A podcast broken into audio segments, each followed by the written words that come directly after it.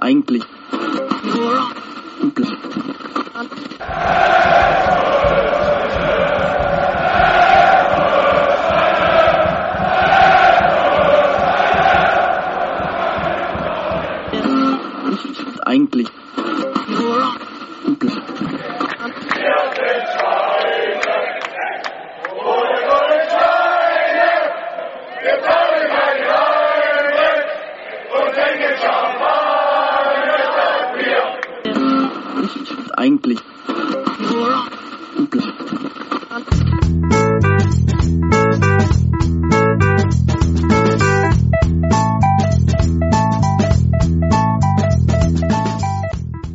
Champagner statt Bier, der Football Podcast.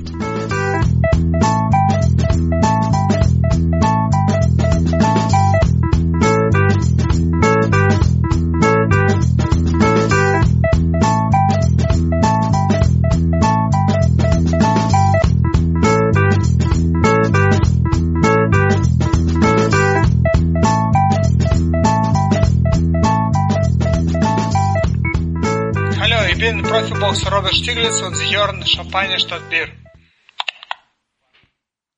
Robert Stieglitz. Robert Stieglitz, der neue Halbschwergewichts-Europameister. Ist das denn jetzt nicht der, der gedopt hat, oder? Nein, das war Felix Sturm, der gedopt hat.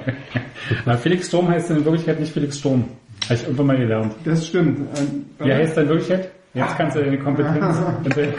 nee, nicht googeln. Adnan irgendwas. Ah, Adnan Kadic, verdammt. Adnan Kadic. Da hast du mich aber echt erwischt. Ja, ja. Dass du mir so eine Fachfrage stellst. Zu boxen. ja, und Marco Huck ist auch nicht ähm, äh, Marco Huck. Marco kriegt die Hucke voll. Hukic. Hukic. Hukic. Ja, Hukic als ähm. Das ist ja sau kreativ. Ähm, ja, darauf willkommen ist auch Hook. Nein, Captain Hook. Captain Hook. Ja. Captain Hook. mit- Captain Hook, ist, Hook. Captain Hook Ah. ist sein Spitzname, also sein quasi sein Kampfname. Aber wird der anders geschrieben? Das ist egal. Das ist egal. Das ist so erste Klasse. Genau. Hauptsache, Aber Robert Stieglitz ist neuer das spricht. Europameister und hat Ja. dann im MDR einen großartigen Kampf ge gezeigt. Und ähm, Den er nicht gezeigt hätte, wenn es nicht der MDR übertragen hätte. genau, in, zuletzt hat er gegen Robert Stieglitz, äh, gegen Das erinnert mich an Willy Orban, der gesagt hat, ich bin mein größter Konkurrent. Ja. ja. Zuletzt hat er Stieglitz gegen gegen, gegen den eben besprochenen ähm, Superstart hier in der Sendung, gegen den eben besprochenen Felix Sturm geboxt Ja. vor einem Jahr. Also er hat zwischendurch einen Aufbaukampf gemacht. Ist er noch gedopt war. Und als danach kam das Doping Mhm. quasi raus. Ähm, äh, und da hat er ein sehr schmeichelhaftes Unentschieden bekommen, der Robert Stieglitz. Na, weil er gedopt war, der. Der der Sturm. Sturm, ja. Eigentlich müsste man Sturm alle Kämpfe aberkennen. Ja. Aber das ist, glaube ich, nicht Thema unseres heutigen Abends. Schade Äh, eigentlich. Schade eigentlich. Aber wir können gerne nochmal äh, über die Dopingpraxis im Boxen, weil da gibt es noch verschiedene andere Boxer, die auch durchaus äh, diesen äh, leistungssteigernden Produkten nicht abgeneigt sind. Und die Dopingkontrollen... Was hat denn der äh, genommen? Echt mal besser vorbereitet. Super vorbereitet. ist schön, dass du heute als hier am Tisch sitzt. Ähm, wir sind bei Champagner statt Bier Folge Nummer 19, glaube ich. Habe ich vorhin gesehen. Äh, jedes Mal das Gezähle. Ich habe mich ein bisschen gewundert, dass es 19 sind, weil wir sind ja schon quasi ein halbes Jahr lang off-air. Äh, lange, lange hat es nicht geklappt. Immer viele Absagen. Auch heute gab es viele, viele Absagen. Aber wir haben es geschafft, zu dritt. Ähm, weil der Frank sich erbarmt hat unser und quasi aus einem Duett äh, ein Trio gemacht hat. Frank, hallo. Hallo zusammen. Du bist der lebende Beweis dafür, dass man äh, in Leipzig aus der Lok-Ecke auch RB-Fan werden kann. Kann man das so sagen? Bist du Lok noch, hängst du Lok noch an oder ist das eher so auf Eis gelegt? Nee, ich werde immer Lok zugetan sein. Das, wer für Lok gespielt hat, wer, wem der, wer den Club von Kindesbeinen auf bekle bekleidet hat, der bleibt auch dabei. Der bleibt immer dabei. Und am äh, Wochenende beim Derby, warst du dabei? Nö, da gab's familiäre andere Prioritäten. es gibt andere Prioritäten als das Derby. Aber du hast es am Ticker verfolgt. Natürlich. Und bis in der 160, 116. Minute, als im Stadion schon alle eingeschlafen waren, warst du Ich bin auf tat, 120. ich war in der Arena beim HCL zur Champions League und bin da tatsächlich aufgesprungen. Wirklich? Natürlich. Und nicht als einzigster. Nicht als einziger.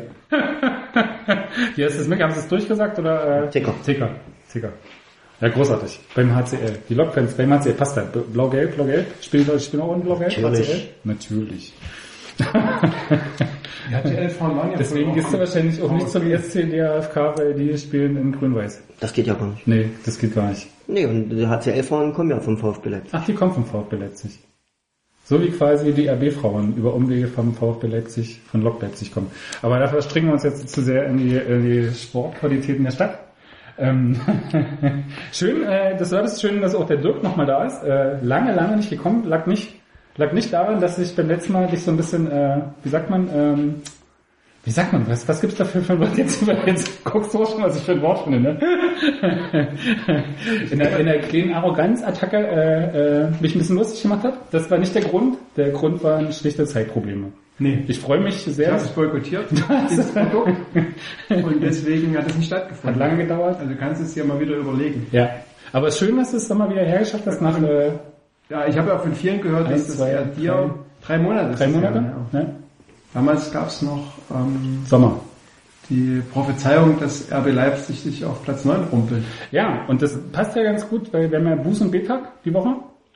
Und Bu- Buß- und B-Tag ist ja quasi der Tag der inneren Einkehr, wo man auf den Pfad, auf den richtigen Pfad äh, zurückgeführt wird oder sich zurückführen kann quasi, indem man nochmal reflektiert. Und äh, unsere Reflexion ist quasi mit unserer Prophezeiung, unserem Blick auf den Rasenballsport völlig falsch gelegen zu haben und Buße zu tun heute. Die ganze zwei Stunden absolute Lobhudelei, nichts anderes. Echt, das kriegen wir zusammen. Aber dann zi- zitiere ich natürlich gerne Ralf Hasenhüttl, der sagt, noch ist nichts gewonnen. Noch ist nicht sicher, dass man nicht absteigt. Noch ist, nicht sicher, dass man in Europa spielt. Also Platz 9 ist absolut drin. Aber halt kein Rumpelfußball mehr. Weil Ja. ja. hast ja schon zehn, zehn Spieltage, die durchaus spielerisch überraschend sind. Ja, aber absteigen wird sowieso schwer bei Mannschaften wie in HSV, Werder und Ingolstadt in, der- in der Liga. Das kann sein, aber das Rumpeln kann, stell dir mal vor, in der Rückrunde so holen alle quasi die große Grätsche raus und spielen so wie in der Rückrunde, Runde zweite Liga letztes Jahr, wo einfach auf alles, was sich bewegt hat, draufgegangen wurde und dann kann das ganz schnell Rumpelfußball werden. Ich finde, das Nicht- ist nicht, war das so in der zweiten Liga, ja? Nicht, dass ich mich, nach- meine Erinnerung an die Rückrunde war, dass es nicht ganz so flüssig war, wie man das teilweise in der Hinrunde wahrgenommen hat. Dabei war Grippe und schlechter Boden. Ja, sicher. Gab ja Gründe. Ja. Kann ja auch sein, dass die Verletzungen ähm, kommen, weil die Gegner so reinkrätschen. Ich will jetzt, also wir sind ja beim Buß- und B-Tag und nicht beim Prophezeiungstag. Ähm, von daher will ich auch gerne, will ich auch gerne falsch liegen. Ähm, aber weil du dir gerade so die Euphorie aufgebaut hast, Ja. würde ich gerne die Euphorie-Bremse sein, weil es gibt ja natürlich immer alle Möglichkeiten. Das ist nicht so gut. Ja. ja ich bin der Freund der Statistik, ich habe es ja auch statistisch im Blog ausgeführt. Es geht, es geht nicht mehr schlechter als Platz 7. Ja, aber Bedenken müsstest du doch wirklich nur haben, wenn Rangnick noch Trainer wäre. Denn Rangnick-Teams sind in der Rückrunde immer schlechter. Selbst das, ich habe selbst das habe ich ja nachgeguckt, das ist statistisch nicht nachweisbar. Da gibt's so, gibt's natürlich so herausstechende Geschichten wie damals Hoffenheim, aber eigentlich über seine Karriere gesehen, wenn er so volle Saisons gespielt hat, gibt's eigentlich nicht einen durchgehenden Trend, dass er in der Rückrunde immer schlechter gewesen wäre als er in der Hinrunde. Weil es hielt sich so die Waage. Und es gibt ja auch in Hoffenheim gibt's ja die jetzt in der Vergangenheit mehrfach zitierte die mehrfach zitierte Erinnerung nochmal an die Saison, dass es natürlich im Winter große Verletzungspausen gab und dass die Gegner in der Rückrunde auch sehr aggressiv und dadurch mal neue Verletzungen provoziert haben, reingegangen sind. Deswegen Hoffenheim die Rückrunde nicht mit dem Polster spielen konnte, wie sie das die Hinrunde getan haben. Aber gut, die Gründe wären ja wurscht. Wenn, Ja, das, wenn, wenn, das, wenn, wenn wenn, das jedes Mal Wenn man passiert, jetzt sagen könnte, dass ähm, RB Leip äh, dass RB Leipzig einen breiteren Kader hat und damit nicht so anfällig ist wie Hoffenheim. Das ist ja auch das, was in den letzten Wochen öfter zitiert wurde, wenn gefragt wurde, warum sind die denn so, ähm, warum sind die denn so erfolgreich? Und dann zum Beispiel auch aufgeführt wurde, dass man quasi immer noch den Sieg einwechseln kann, weil es quasi eine sehr adäquate Zeit Aber man hat doch eigentlich, das, das finde ich irgendwie so mal so ein schräges Argument, weil letztlich haben sie ja keine breite Mannschaft gerade. Die spielen mit einer 13er Rotation, spielen mit einer festen Kernmannschaft. Also eigentlich ist, ist Breite im Kader, wenn sich da noch einer verletzt, da hast du zwölf Feldspieler und dann musst du langsam auf Rani Kedira zurückgreifen. Mhm. Viel besser in der Offensive kommt ja Damari zurück. Stimmt, Damari, ab Winter, Winterpause Damari. Er hat sich ja in den USA auch gut eingeführt. gut, Hat sich fit gehalten. Äh, äh, gut, ja. Hat, wie Hat viele viel Minuten- Energie Wie gespart viele für die Minuten hat er gespielt? Kann ich nicht sagen, es waren in der Liga waren es selbst wenig. Ja. Ja. Er hatte zwischendurch mal so ein paar Champions League, äh, also so das, dortige Äquivalenz der Champions League, wo auch Tor geschossen hat. Ähm, aber ansonsten war es eher mau. Hm. Aber er lag nicht an ihm, war Verletzung. So wie Massimo Bruno. Und der hat eine rote Karte gekriegt. Ein großartigen, äh, großartiges Spiel letztens hatte gegen Mainz. Wenn wir aber Ja. Ex oder vielleicht wieder zurückkommen. Fünf Minuten bevor der vom Ende eingewechselt und aus Tor drei. Metern toll macht. War quasi Match, war beim 6-1 quasi Matchwinner. Mitspinner. Super Perspektiven. Matchwinner. Und für die Abwehr, Abwehr, für die Abwehr kommt noch Lukan zurück, Ja, ja. Ja, da, der ja. ja auch nichts reißt bei Besiktas. Ja. Wir Ja. haben echt einen super positiven Einstieg in den Podcast gefunden, oder? Nee, aber mal grundsätzlich sagt, ist halt so diese Behauptung von, die, naja, die ist ja alles bloß so mit Geld und die haben ja so einen breiten Kader, das ist ja kein Wunder. Aber Letztlich, wenn man sich so anguckt, was sie machen, die spielen mit 13 Feldspielern gerade, weil Bernardo und Klostermann raus sind, dann sind es halt so vielleicht 14, 15. Aber die spielen mit 13 Feldspielern und äh, was dahinter kommt, ist jetzt nicht so, dass du sagst, das werden diejenigen sein, die in so eine Rotation reinrutschen werden. Also, Also die- kein Papadopoulos, kein Kedira, kein, wer sitzt da noch auf der Bank? Dahinter Schmitz. Genau, also in der Defensive, und das ist ja auch das Überraschende, das ist in der Defensive, obwohl, also er wehrt ja irgendwie nur sieben Gegentore oder so, das ist eine Defensive, obwohl es da diese ähm, Verletzung mit Klostermann und Bernardo, wo ja zwei wichtige Leute ausgefallen sind, gibt. Ähm, äh, das ist tatsächlich verwunderlich, äh, weil es da tatsächlich nicht so eine Breite dahinter gibt, aber wenn du halt die Offensive siehst, dass du halt einen Birk bringen kannst von der, von der Bank oder dass du einen Selke bringen kannst von der Bank, ne, da hast du natürlich schon, schon mehr Leute, die dann eben auch Offensive noch Wirbel bringen kann. Aber das Gerade wenn, du ne? so, wenn du so ein, wenn du so ein offensives, ein hohes Pressing spielst, wo du halt schnelle Leute brauchst, dann ist natürlich so eine schnelle Es ist gut, wenn die Leute auf der Bank sitzen, dass die kein Pressing können. die schnell sind. Und das ist ja gerade Ja. Björk, wenn er eingewechselt ist, gewesen ist, hat er ja oft viel Betrieb dann über die Außen gemacht Ja. und hat dann auch die entweder Tore vorbereitet oder auch selber geschossen. Und geschossen hat das, als er von, der, von Beginn an auf dem Platz war. Echt? Ja, siehst du? Schön, dass wir so eine Expertenrunde haben, weil Na, letztlich bei dir dann immer die, die Auflösung kommt, wenn, wenn wir falsch liegen. Wobei das bei Frank, Frank hat ja noch nicht falsch gelegen, wie er so bisher gesagt hat. Obwohl es trotzdem ganz ernsthaft äh, interessant werden könnte, wenn so Schlüsselspieler wie Sabitzer, Keter oder Forsberg mal gemeinsam ausfallen, aus welchen gesperrt, Verletzungen, länger verletzt vielleicht, wie das kompensiert werden soll, weil dann stellt sich wahrscheinlich das ganze Spielsystem ganz anders dar. ja.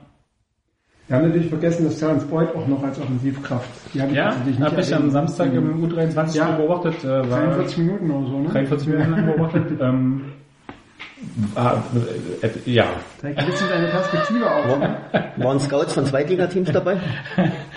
Achim Bayerlotzer war da, aber ich glaube, er hätte nicht für die, für die U19 gescoutet. ähm, Ja, viel, ne? Wieso die Perspektiven? Ich meine, ausgewechselt wurde er wegen der roten Karte, nicht weil er irgendwie schlecht war, sondern aus taktischen Gründen. Ja, schon klar. Auf dem Papier sieht das natürlich schlecht aus, wenn er in 43 Minuten ausgewechselt wird. Das sieht immer so aus wie Höchststrafe. Ja, nicht, wenn in der 42. Minute eine rote Karte war. Da bist du als Stürmer derjenige, der nun mal Absolut. dran ist. Ich glaube auch, Ich- ähm, Ja. ich glaube auch der Klaus hätte das quasi sonst nicht gemacht. Kraus. Der Herr Klaus. Der Herr Klaus. Der Robert Klaus. Klaus mit S. Ähm, ja, aber die Pers äh, mal, äh, jenseits dessen war das, was man gesehen hat, jetzt nicht unbedingt so, dass man erwarten kann, dass er ähm, bis zum Ende seiner Zeit bei RB nochmal in der Profimannschaft auftauchen wird. Also Wir haben jetzt Ja, irgendwie nicht. in den ersten fünf Minuten schon alle Themen ungefähr ges ges- Wir haben noch nicht die gegessen. Wir, haben noch nicht gegessen, genau. Aber weil das natürlich gerade das Thema, wer wird uns möglicherweise, wer wird uns, wer wird RB Leipzig möglicherweise in der Winterpause Pause verlassen, natürlich da auch der Herr Boyd, Terence Boyd ganz oben steht. Terence die Cobra Boyd. Aber wollen wir erstmal Ah, hier wir wollen, ja, essen? was, was wollen wir? Essen? Ah ja, genau. ähm, ja, Ein Part? mein Part. Ja, ich Wir können doch erstmal was trinken. Wir können auch erstmal was trinken. Ich habe die Leute, die mir bei, bei Twitter folgen, haben das, haben das äh, mitbekommen. Ich war in Israel im Urlaub und es war wirklich unfassbar schön, toll. Haben die dort was zu essen, ja? Also ja. Als ich in Israel war, bin ich mal ein bisschen rumgewandert und dann bin ich vorbeigekommen, irgendwie so bin ich rumgelaufen und dann bin ich an so einer Plantage vorbeigekommen, die Rollrasen produziert haben. Echt? Und dann lief dann so das ganze Zelt Wasser, wir brauchen ja Wasser, Rollrasen, ist ja auch ein bisschen heiß dort. Und es war auch ein Jahr, wo ich hingekommen bin und wo so eine Decke so diese äh, ähm, Aufrufe Every Drop counts, jeder Tropfen zählt, weil ja schon irgendwie kein Wasser mehr im See Tralalavisa, See Genezareth, nee, wie heißt das? Seegenetz, ist, genau, Seegenetz. Das gro der große Wasserlager, der war schon irgendwie so, so weit unten, dass da auch nicht mehr die ganzen Stege irgendwie drei Meter in, in die Tiefe gingen. und äh, jeder Tropfen zählte bei Wasser und so, aber der Rollrasen wuchs gut. Fand ich, dachte ich, das ist eine, ein merkwürdiger Geschäftszweig. Dann in so einer? Region, Rollrasen züchten. Aber ich wollte dich nicht Nee, unterbrechen. ich, also ich überlege. Wollrasen passt ja gut zu Fußball. Ja, ja, genau.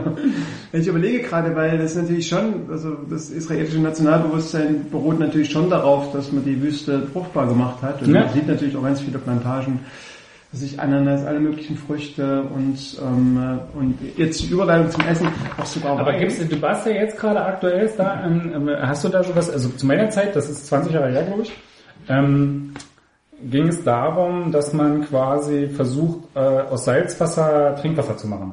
Sind die da weiter ein bisschen? Also das, das Die gibt's, effektive Geschichten hinkriegen? ähm, das gibt's, das läuft auch weiter. Ähm, äh, Sachen, die vor allem in der Wüste äh, gut laufen, auch mit Bewässerung, werden teilweise auch durch Meerwasser ges- gespeist. Also es ist jetzt noch nicht so entwickelt, dass es so ganz äh, flächendeckend ist. Aber ähm, äh, jetzt wirklich die Überleitung zum Wein herzustellen, Ach so, zum, ich zum oder so. Ich habe einen Wein, gerade nur eine kleine Flasche, weil Ja. ne, ist ja tatsächlich so, dass die die Flüssigkeit rar ist in, in Israel und auch heute und über ein Drittel des Landes besteht aus Wüste. Das ist so rar, dass man Wein trinken muss statt Wasser. Genau. und das ist ein Wein, ein ganz besonderer Wein ähm, äh, von 2012, äh, eine die Ruby-Schraube. Ähm, ähm, äh, und der wird in der Wüste angebaut. In der Wüste? Ja, in der Wüste. Und Die Flaschen? Das ist, ist die Flaschen, genau. Das Glas in der Wüste. und der Wein wird aus Montenegro importiert und mit Zucker versetzt. Ähm, nein, das ist Zucker ist tatsächlich, das ist tatsächlich, und ich habe, ich habe den Themenabend Essen heute unter die, äh, unter das Motto Rot gestellt, weil es ja immer der rote Brause Blog Ah, ja. Podcast ist und wenn man die roten Bullen, dann muss man natürlich auch rot und das Brot, das uns vor uns liegt, das wird auch noch rote Bullen? rot. Gibt's, gibt's eigentlich irgendwo grüne Bullen oder so? Das bestimmt. Also müsstest du vielleicht rausschneiden, weil du jetzt vielleicht Polizisten beleidigt, ha- beleidigt hast. ähm, genau, aber sicher, es gibt sicher in allen Farben gibt's, gibt's Bullen. Also blaue Bullen, Blue Bulls. Blue Bulls, ja. Also Black, Black Bulls gibt's auch. Ja? Bestimmt irgendwo. Das ist bestimmt irgendeine Baseballmannschaft oder irgendeine. nee, eine American Football Mannschaft würde das wahrscheinlich eher passen. Okay, aber ne, Einleitung, Rot, Rotwein und ähm, in der Wüste, ein Drittel des Landes besteht aus Wüste. In der Wüste ist früh immer so, so rau, wie so eine Art Raureif oder ähm, Feuchtigkeit, die aufsteigt. Und in, im Umfeld dieses, äh, dieser Weinplantage ähm, wird quasi dieses Wasser aufgefangen, so mit so großen äh, Planen auch.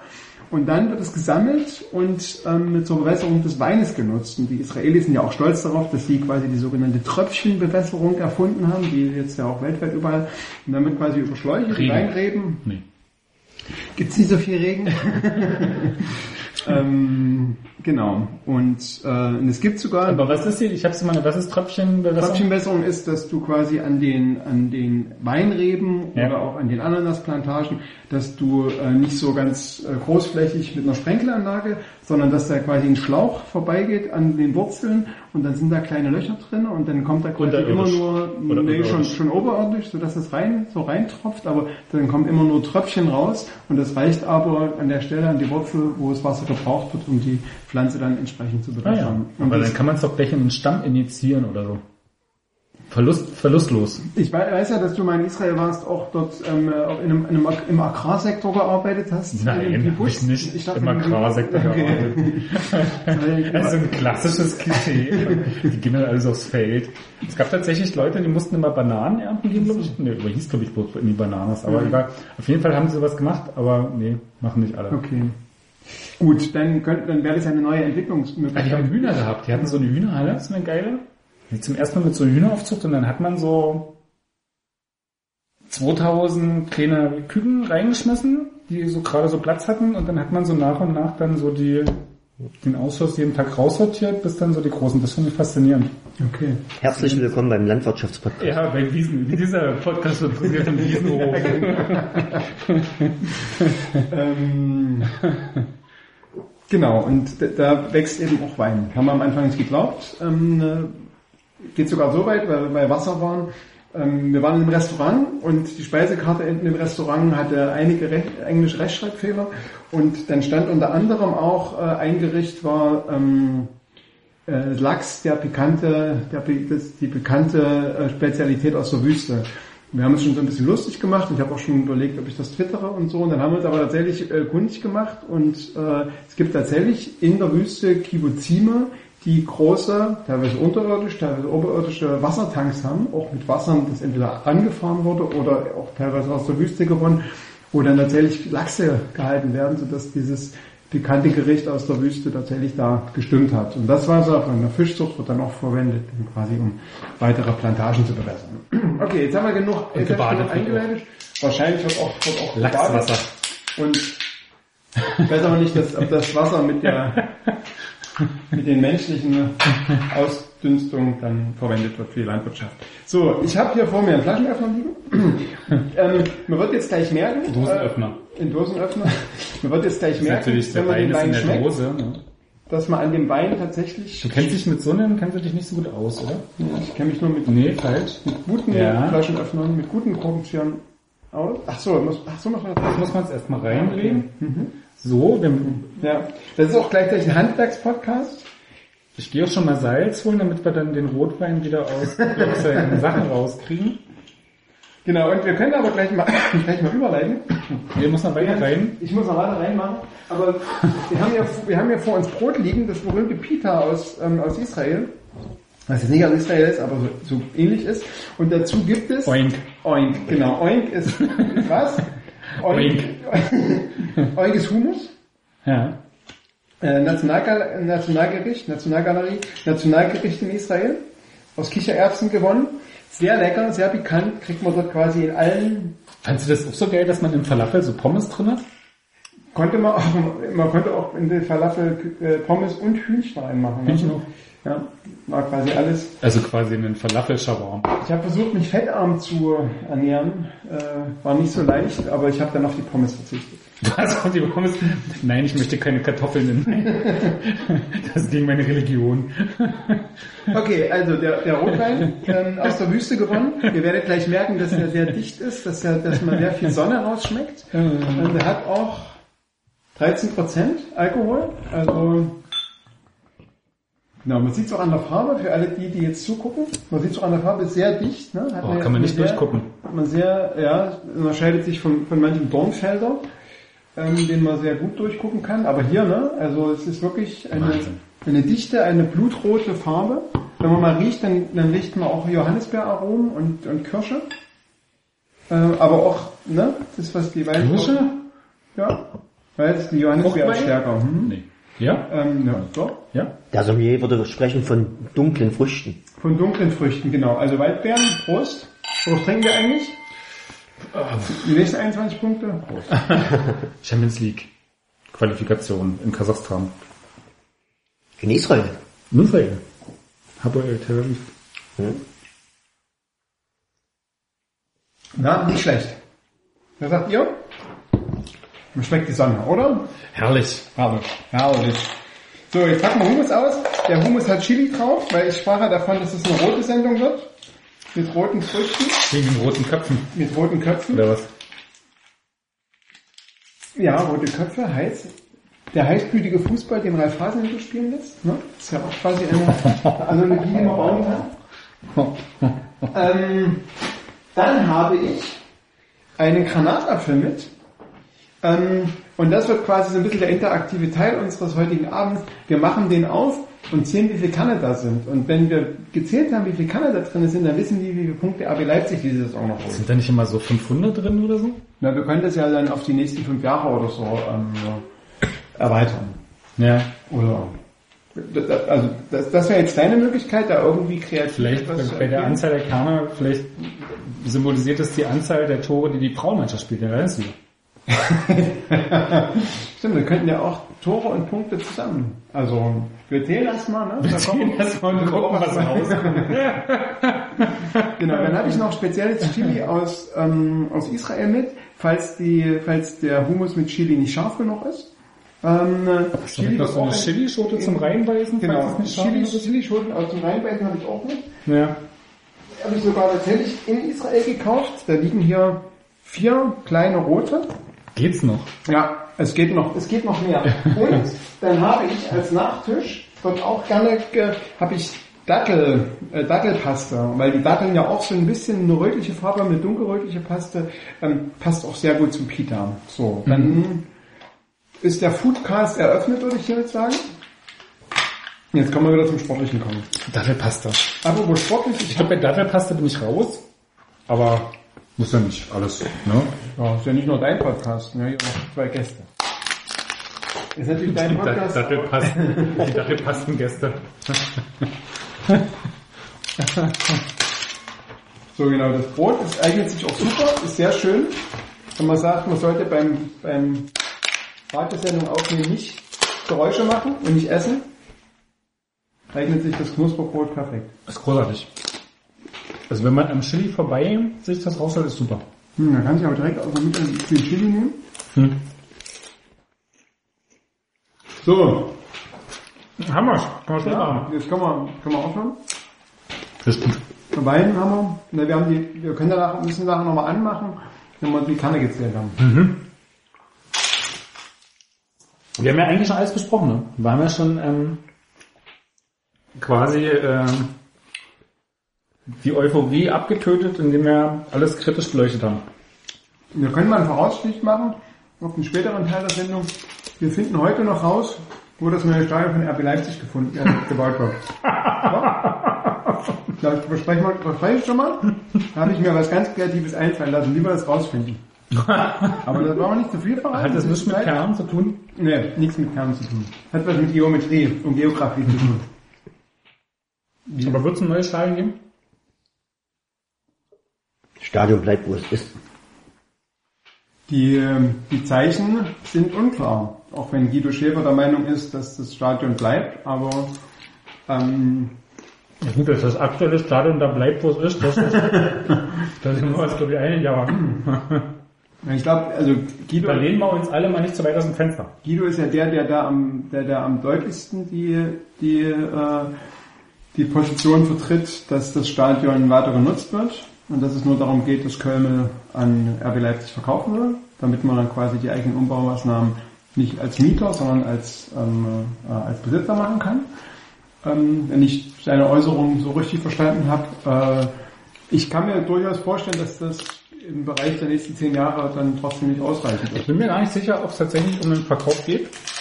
Ich glaube, wenn du so ein langfristiges Modell hast von, wir dürfen auf 50 Jahre für ganz wenig Geld mieten, machen sie es genauso. Also ich glaube, es geht nicht essentiell um die Frage, ob verkauft wird oder nicht, sondern eher also um grundsätzlich um Kosten, Naja, die damit verbunden sind. ja, und natürlich, äh, um Ja. Kohle zu generieren. Logen sind unverzichtbar heutzutage und da hast du einfach jetzt zu wenig. Und wenn die das jetzige Zentralstandort ordentlich umbauen können und du hast vielleicht eine Kapazität von 55.000 oder so, dann ist das völlig ausreichend. Das zeigen ja eigentlich alle anderen Städte auch. Das wäre dann, glaube ich, wohl das sechstgrößte Bundesliga-Stadion oder so. Nee, von der Seite her brauchst du ja nicht Kinder, aber was machst du mit den Losen? Das ist ja die Frage, ne? Wo baust du die hin? C im Mittelgang. Oder oben drüber im Ausbau. Ja, ich bin ja immer noch dafür, die über D zu bauen. Also hinter das Tor, So wie in Leverkusen. genau, wie in Leverkusen. Dass man quasi hinterm Tor so eine zweite Ebene mit Losen hat. Klar. Das wäre immer noch mein Ideal, aber ich, ähm, ja. Ähm, ja. Ich glaube aber trotzdem nicht, dass es irgendwie darum geht, dass es verkauft werden muss. Ich glaube, es geht bei der Frage eher darum, was gibt es für ein langfristiges Modell, dass es für RB Sinn macht, in das Stadion jetzt Geld reinzustecken. Und das geht auch, wenn sie irgendwie 50 Jahre lang nur eine Million Euro Miete zahlen müssen. Oder macht irgendein Einnahmemodell, wo er an den Gewinn beteiligt wird oder irgendwas. Gab es schon mal Zahlen, was so ein Umbau kosten würde? Circa? Nee, Nee, ne? Da lehnt sich, glaube ich, keiner aus dem Fenster, aber ich glaube, das ist so schwierig zu bestimmen, weil dazu ist einfach viel zu viele Unbekannte in Sachen Bausubstanz. Weil letztlich musst du ja so machen, Sachen machen wie in den Ball draußen reinbauen. Also der Kern, bei der, der, der Kernproblem bei dem Umbau ist ja nicht irgendwie auf diese 57.000 Plätze zu kommen. Und die Tragfähigkeit Sondern die ganze- Dach. Erstens das, aber vor allem so Facilities wie Klo, äh, Versorgung etc. so auszubauen, dass das für 57.000 Leute reicht.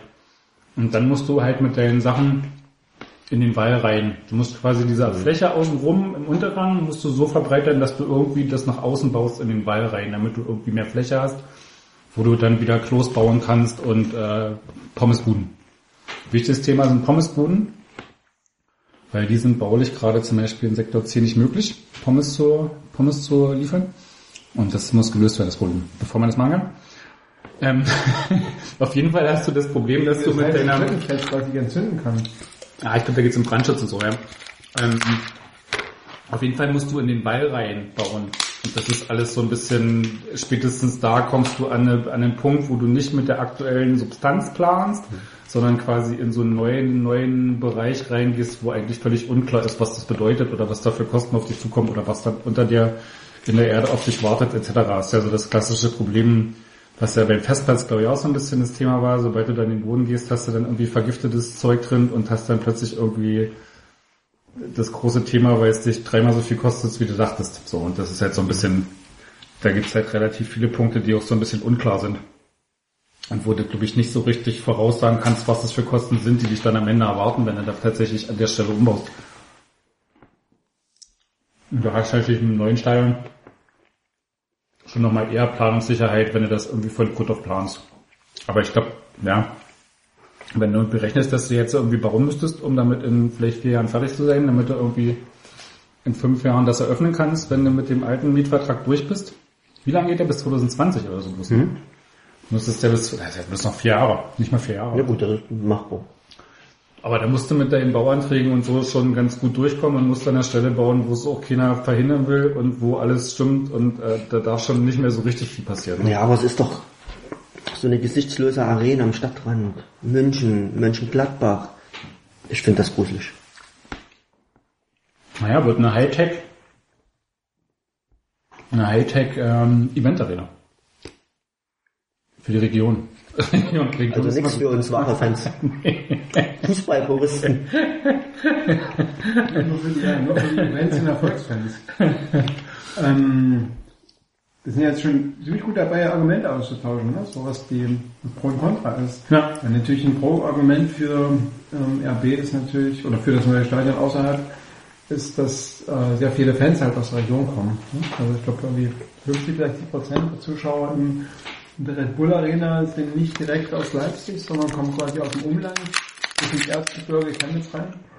Und von daher wäre dann in, wäre ein Stadion am Stadtrand mit einer guten Verkehrsanbindung jetzt nicht so störend. Aber es gibt keine guten Verkehrsanbindungen für Stadien außerhalb der Stadt. Also das ist ja, also das Argument ist so ein bisschen, finde ich immer, ein hohles Argument, weil du hast München Arena, die direkt an der Autobahn ist mit zwei Auffahrten, du hast in Mönchengladbach eine Arena, die ist an zwei Autobahnen mit zwei Auffahrten. Und du hast bei den Arenen einfach das krasse Problem, dass die Leute nicht wegkommen, weil du kriegst einfach 50, 60.000 Leute nicht aus einem Stadion raus irgendwie nach der, nach, nach dem Spiel oder nicht binnen einer äh, relativ normalen Zeit. Und das ist ja gerade der Vorteil im Innenstadtstadion ist, dass du das Stadion in der Mitte hast und alle in, sich in alle Richtungen verteilen können. So. Also du hast ja nicht bloß so eine Richtung wie in München, ich gehe zur U-Bahn und fahre in die Stadt rein, S-Bahn, oder ich setze mich in ein Auto und fahre zur Autobahn, sondern du hast tatsächlich in Leipzig die Möglichkeit, okay, ich gehe aus dem Stadion raus, überleg mir irgendwas, wie ich am schnellsten nach Hause komme, setze mich in die Bahn oder stelle mir mein Fahrrad davor oder lob einfach eine Viertelstunde bis irgendwo zur nächsten guten Straßenhaltestelle. Also du hast da ja verschiedene Möglichkeiten, dich zu bewegen. Und die hast du bei einem Stadion, was du irgendwo hinstellst, wo es einen Weg hin gibt, hast du die ja nicht. Von daher finde ich dieses ganze Verkehrs, also verkehrsanbindungstechnisch gibt es einfach kein Stadion, was du besser bauen kannst. Die Ableitung der Leute nach dem Spiel ist doch auch schon viel besser geworden. Ja, macht ja auch keinen, ist ja auch kein, wenn ich aus dem Stadion komme, weil ich gehe noch zur PK, da ist nichts mehr. Das ist irgendwie eine Stunde, eineinhalb Stunden am Spiel, da ist irgendwie, Ja, ich habe zum Beispiel alle zu Hause. in London gesehen bei Arsenal und das ist noch mehr mitten im Wohngebiet. 65.000 oder was da reingehen. Ja. Das geht ratzfatz, da sind die Leute weg. ja, Also nichtsdestotrotz ähm, kenne ich auch Leute, die schon nach dem Spiel ganz schön schimpfen, weil es in der Straßenbahn irgendwie ganz schön eng macht. Kann man natürlich dann, wenn es, also, ihr nicht- Ja, aber du hast in einem, einem anderen, St- das, ich meine, sag ja nur, du hast ein, das, dasselbe oder ein viel größeres Problem bei einem 60.000er Stadion irgendwie am Stadtrand viel Ärger, weil sie alle in dieselbe Richtung wollen. So. Und geh mal in München irgendwie aus dem Stadion raus zur S-Bahn. Ich war, hab's immer gemacht und das war bei den 60 Spielen mit irgendwie 25.000 Zuschauern. Das war schon eine Katastrophe. Es gibt nur einen Weg. Es gibt nur einen Weg. Es gibt einen Eingang und es gibt unten zwei Gleise. So, also einen Bahnsteig. So, und wenn der voll ist, wird oben zugemacht und dann stehen sie alle. Also du hast ja da das, genau dasselbe große Problem, wenn du das irgendwo an einem Rand baust. In Hamburg, die wir auch ein bisschen am Rand wohnen, also ein bisschen am Rand äh, sind, gibt es das interessanterweise nicht. Auch zumindest ähm, nicht, nicht bekannt. In Also auch das Spiel, ähm, äh, als RB da war, lief wohl ganz, lief wohl ganz flüssig. Auch die, also ich weiß nicht, wie ihr das oder wie du das. Ich Ähm, bin zurück zu nicht mehr zur Bahn und ich bin hin zu nicht gefahren, aber die S-Bahn-Station ist auch eine halbe Stunde weg, ne? da tut sich ich noch leid. naja, für, ist geradezu ideal für einen Fanmarsch. Ja nur 200 Leute daran teilnehmen. Also, ne, ich war jetzt gerade dabei, so ein bisschen die Argumente auch aufzuzählen. Und das ist ja quasi eins dieser Hauptargumente. Könnte man jetzt sagen, ja schade, dass Leipzig Olympia 2012 nicht bekommen hat, weil da war nämlich eine vierspurige Autobahn und zwar Direkt bis zum Stadion, bis zur Stadion-Tiefgarage. Da war eine vierspurige Autobahn nach Riesa geplant und dann hätte man quasi auf dem Weg nach Riesa quasi äh, das Stadion bauen können und dann hätte man vier Spuren zum Ab- und Anleiten. Aber damals wollten sie das 80.000er Stadion auf den, aufs Kotterweggelände bauen. Genau. Das stimmt. Mit Brücke rüber zum Zentralstadion. Ah, stimmt, ich erinnere mich. Aber das war, glaube ich, auch das erste Projekt, was dann irgendwie gecancelt war. Äh, ähm, als Ich glaube, die mussten es nicht, das war, von, das war von Anfang an so geplant, dass sie das 80.000er Olympiastadion auf den Kotterweg bauen und danach wieder abbauen. Das war ja der, als Vorteil deklariert, dass sie das Stadion hinterher wieder zurückbauen können. 80.000 Das ist dann die Schüssel. Kleinmesse, die jetzt schon protestiert, weil sich quasi RB äh, auf dem Kotterweg möglicherweise breiter machen möchte, damit die Kleinmesse zufrieden ist. Deswegen wollen sie das Stadion zurückbauen, stimmt's? Wer? Das Das Olympiastadion. Die Olympiaplaner. Damit sie die Kleinmesse nicht, nicht böse und gegen sich Ich aufstellen. glaube, wann war die Kleinmesse damals schon dort? Und, ja, klar, die waren ja schon Kleinmesse gibt es schon seit mit, mit, Ja, aber der Plan war, der Platz war damals noch nicht ausgebaut. seitdem ich, Aber als sie den, den Platz haben sie dann später gemacht, oder? ja, das war vorher, war das tatsächlich so Schotter, Schotterplatz, Naja, aber ja. nicht betoniert. Äh, zu dieser Zeiten Da haben sie doch mal irgendwie 500.000 Euro reingesteckt. Echt? Ja, ganz viel Geld und dann gab es doch immer diese Klage von, wie die Stadt hat das mit Geld ausgebaut und jetzt kommt RB und klaut sich die Hälfte von dem Gelände. Wie kann das sein? Städtisches Geld, hört doch, das müssen sie zurückzahlen. Können Sie sich nicht mehr erinnern in der Anfangszeit von RB, als es darum ging, dass sie an den Kotterweg ziehen dürfen? Ich bin ja auch ein Erfolgsjournalist. Ich habe Du bist das ich hab erst zweite dann- Liga. ich hab erst dann berichtet, als der Folge. Und daher habe ich das nicht verfolgt.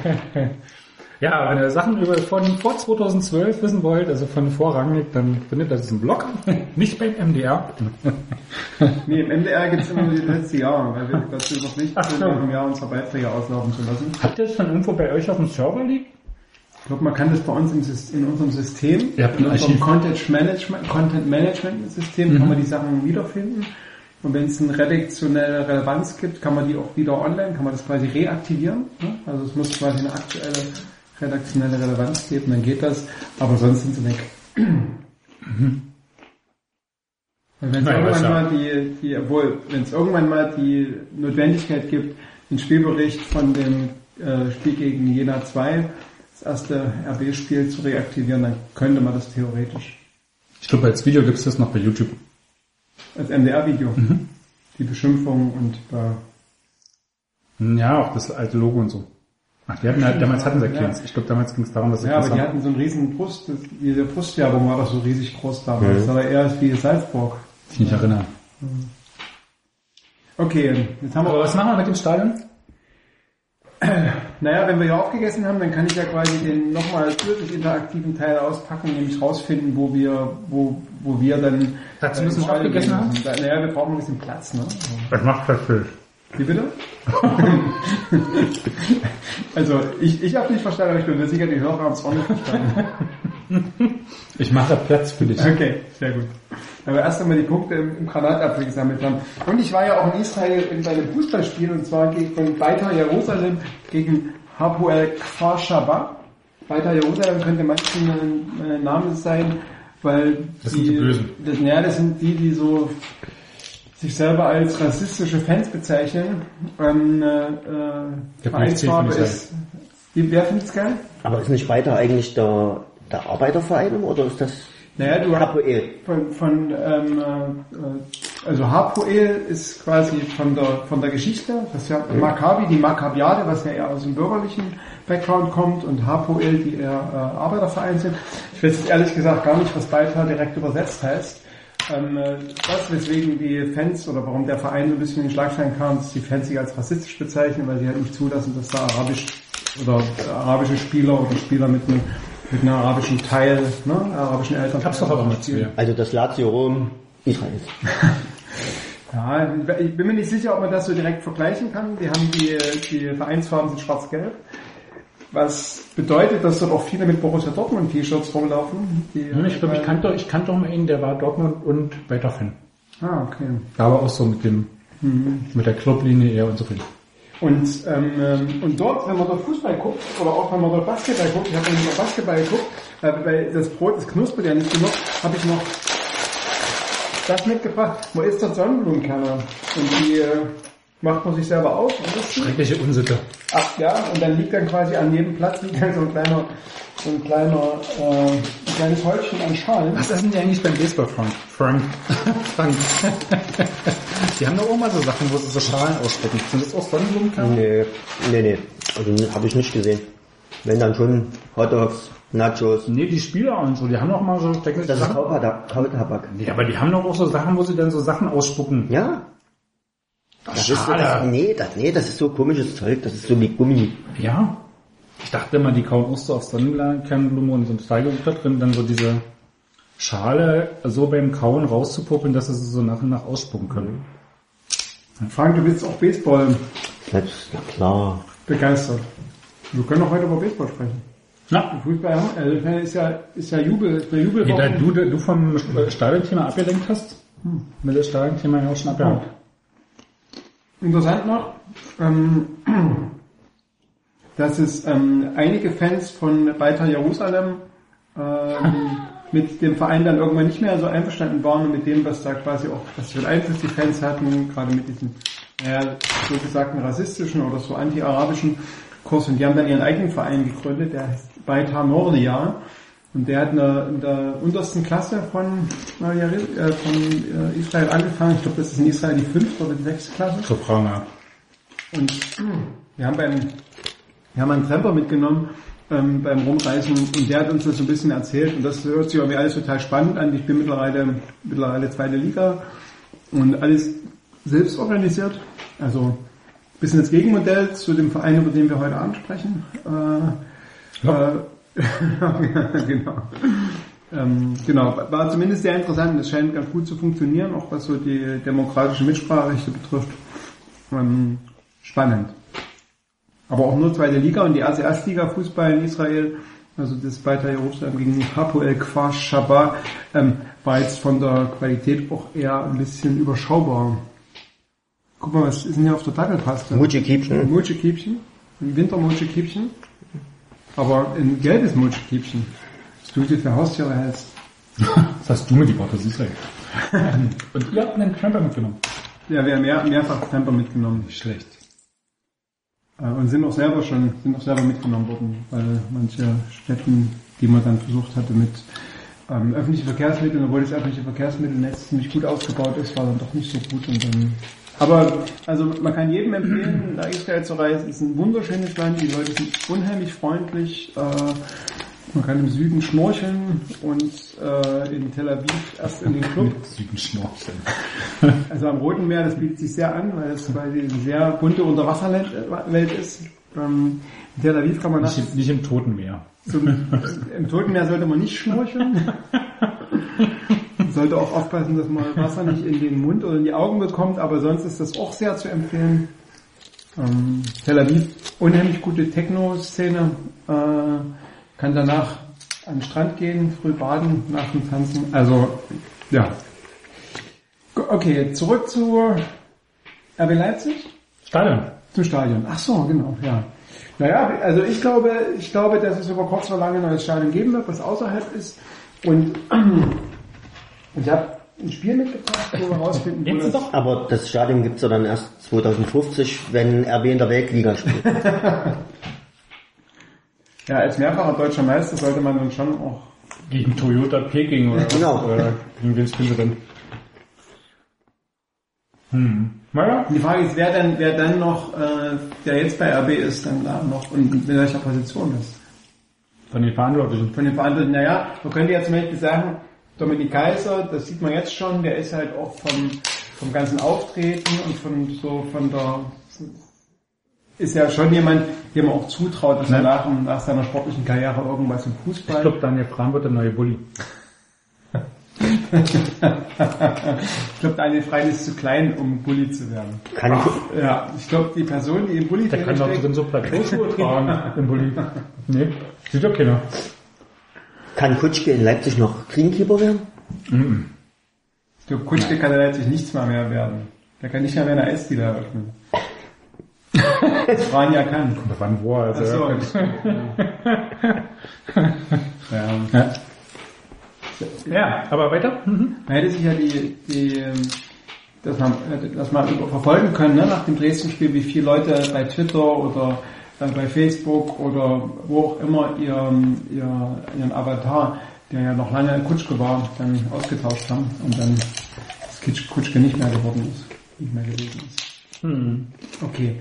Er wurde schon vor dem Spiel eigentlich schon auch so, gerade so bei Instagram auch so ein bisschen übel angemacht, der Kutschke. Also Echt? vor, vor dem Spiel schon. Von RB-Fans? Ah, okay. Das ist, wäre jetzt eine perfekte Überleitung für die Fanversammlung, die am Samstag Ich denke, war. wir wollen ja das Stadion zu Ende bringen. Ja, wir haben doch doch nicht wir mehr vom wir haben Stadion. nicht, wir haben nicht genug Platz auf dem Tisch. Wir müssen schon noch richtig aufessen und ähm, So, das Wurststäbchen entfernen. Platz. Die Pasta ist übrigens lecker. Siehst du? Siehst du? Der Hummus? Ne, die, der Hummus ist auch großartig. Und man muss auch wirklich sagen, also an alle Israel-Reisenden, nehmt euch keinen Hummus von hier mit, kauft den dort, weil dort ist der echt nimmt den Israel. Keine Ahnung. Manche Leute, ich habe jetzt, ich habe das englische Wort, äh, das lateinische Wort vergessen. Es gibt, Das ist ja wie eine- mit Zigaretten nach Polen fahren oder so. es gibt einen me- medizinischen Begriff für Angst vor Hunger. Und es gibt Menschen, die haben so viel Angst vor Hunger, dass sie so viel Essen einpacken, weil sie glauben, dass sie im Flugzeug nicht kriegen. Und ja, deswegen könnte es ja Sinn, sein, aber man nimmt ja nicht das mit, was es im Land viel besser gibt. Dem, wo deswegen, deswegen habe ich ja quasi diesen Service-Part eingeflochten, um zu sagen, das ist dort viel besser. Naja, Schön, ne? Ist mir gut gelungen. Und sehr gut. Man hat schon gemerkt, so, wir kriegen heute auch wieder eine kontroverse Diskussion. Du könntest in der RB-Kommunikationsabteilung äh, anfangen zu arbeiten. Warum? Weil du es gut äh, verstehst. Äh, Okay, was brauchen wir? Wir brauchen das. Wir brauchen Du bist für, jetzt so auch jemand, der so es versteht, so Sachen abzuwürgen. Ne? Go for gold, geh. genau, wir, was brauchen wir, um rauszufinden, wo das neue Stadion steht? Wir brauchen ein Spiel. Dieses Spiel heißt Go for Gold. Spiele mit uns, Olympia 2012 in Leipzig. Das ist damals entworfen worden von der Marketinggesellschaft für Olympia. Das habe ich damals Und wie hat's der Kreuzer da hochgeschafft? Der Kreuzer hat die Olympiabewerbung, immer- also es gibt viele, die das nicht mehr wissen wollen, aber der Kreuzer hat das damals fett unterstützt und so, so kritisch wie das der Kreuzer heute gibt, so, ähm, so angepasst, so, äh, Schöne Grüße an Frau Schlehan. bin mir nicht sicher, ob sie uns hört. Und immer Wenn, 2012, wir Ja. sind dabei. Ich bin mir sicher, dass, dass Frau Schlehan damals noch nicht äh, dabei war. So. Und Ja, Diese, dieses Spiel, äh, man sieht, ähm, ich habe es oft ich hab's, ich habe es noch nie benutzt. Äh, ich habe ich hab auch hier, gibt es so verschiedene Gold, Silber und Bronzemünzen. Brauchen wir alles nicht. Es gibt, Es gibt auch eine 27-seitige Bedienungsanleitung. genau, und es gibt einen, einen Stadtplan. Ey, großartig. Willst Ja. du das nicht verlosen Genau. oder bei eBay versteigern? Nee, ich Für glaube, ich werde es irgendwann mal für Ebay für einen guten Zweck versteigern. Was habe ich denn gerade gesagt? Also, genau, du hast ja, nee, du, ob ich es verlosen möchte oder bei Ebay für einen guten Zweck versteigern. Ja. Genau. Hab gerade gedacht, wenn es dir mal ganz schlecht gehen soll, ich meine, jetzt geht ja, es geht ja blendend, blendend. Ach, hier ist es, das ist 60, das ist 80.000, also so rum sogar, 80.000 Olympiascheine. Und allein das, was ich bei Amazon ähm, bestelle, über den Affiliate ähm, bei Ach, schön, guck mal hier, wie sie vom Fest, von der Du, ich mache gerade Werbung dafür, dass du Geld bekommst. wie haben sie die Festwiese noch schön ausgebaut. ja. Davor. Und Mit vielleicht Parkplätzen. sollte ich dir sagen, dass das, was du gerade siehst, die Zuschauer, Zuhörer nicht sehen. Ja. Also wenn, dann muss es ein bisschen erklären. Ach, Also guck mal, was ist denn hier hinter dem Baseball, das ist Baseballstadion, das ist wieder Wallstrikers, die dann in der Major League spielen. Also äh, für alle Leipzig Wallbreakers spielen ab nächste Saison in der zweiten Liga Baseball in Leipzig. Gibt aber ungefähr fünf verschiedene zweiten Ligen. Also das sagt nicht so wirklich viel in Deutschland. also Ist auch für, eine, die zweite Liga besteht aus, ich glaube, fünf Teams oder so. echt.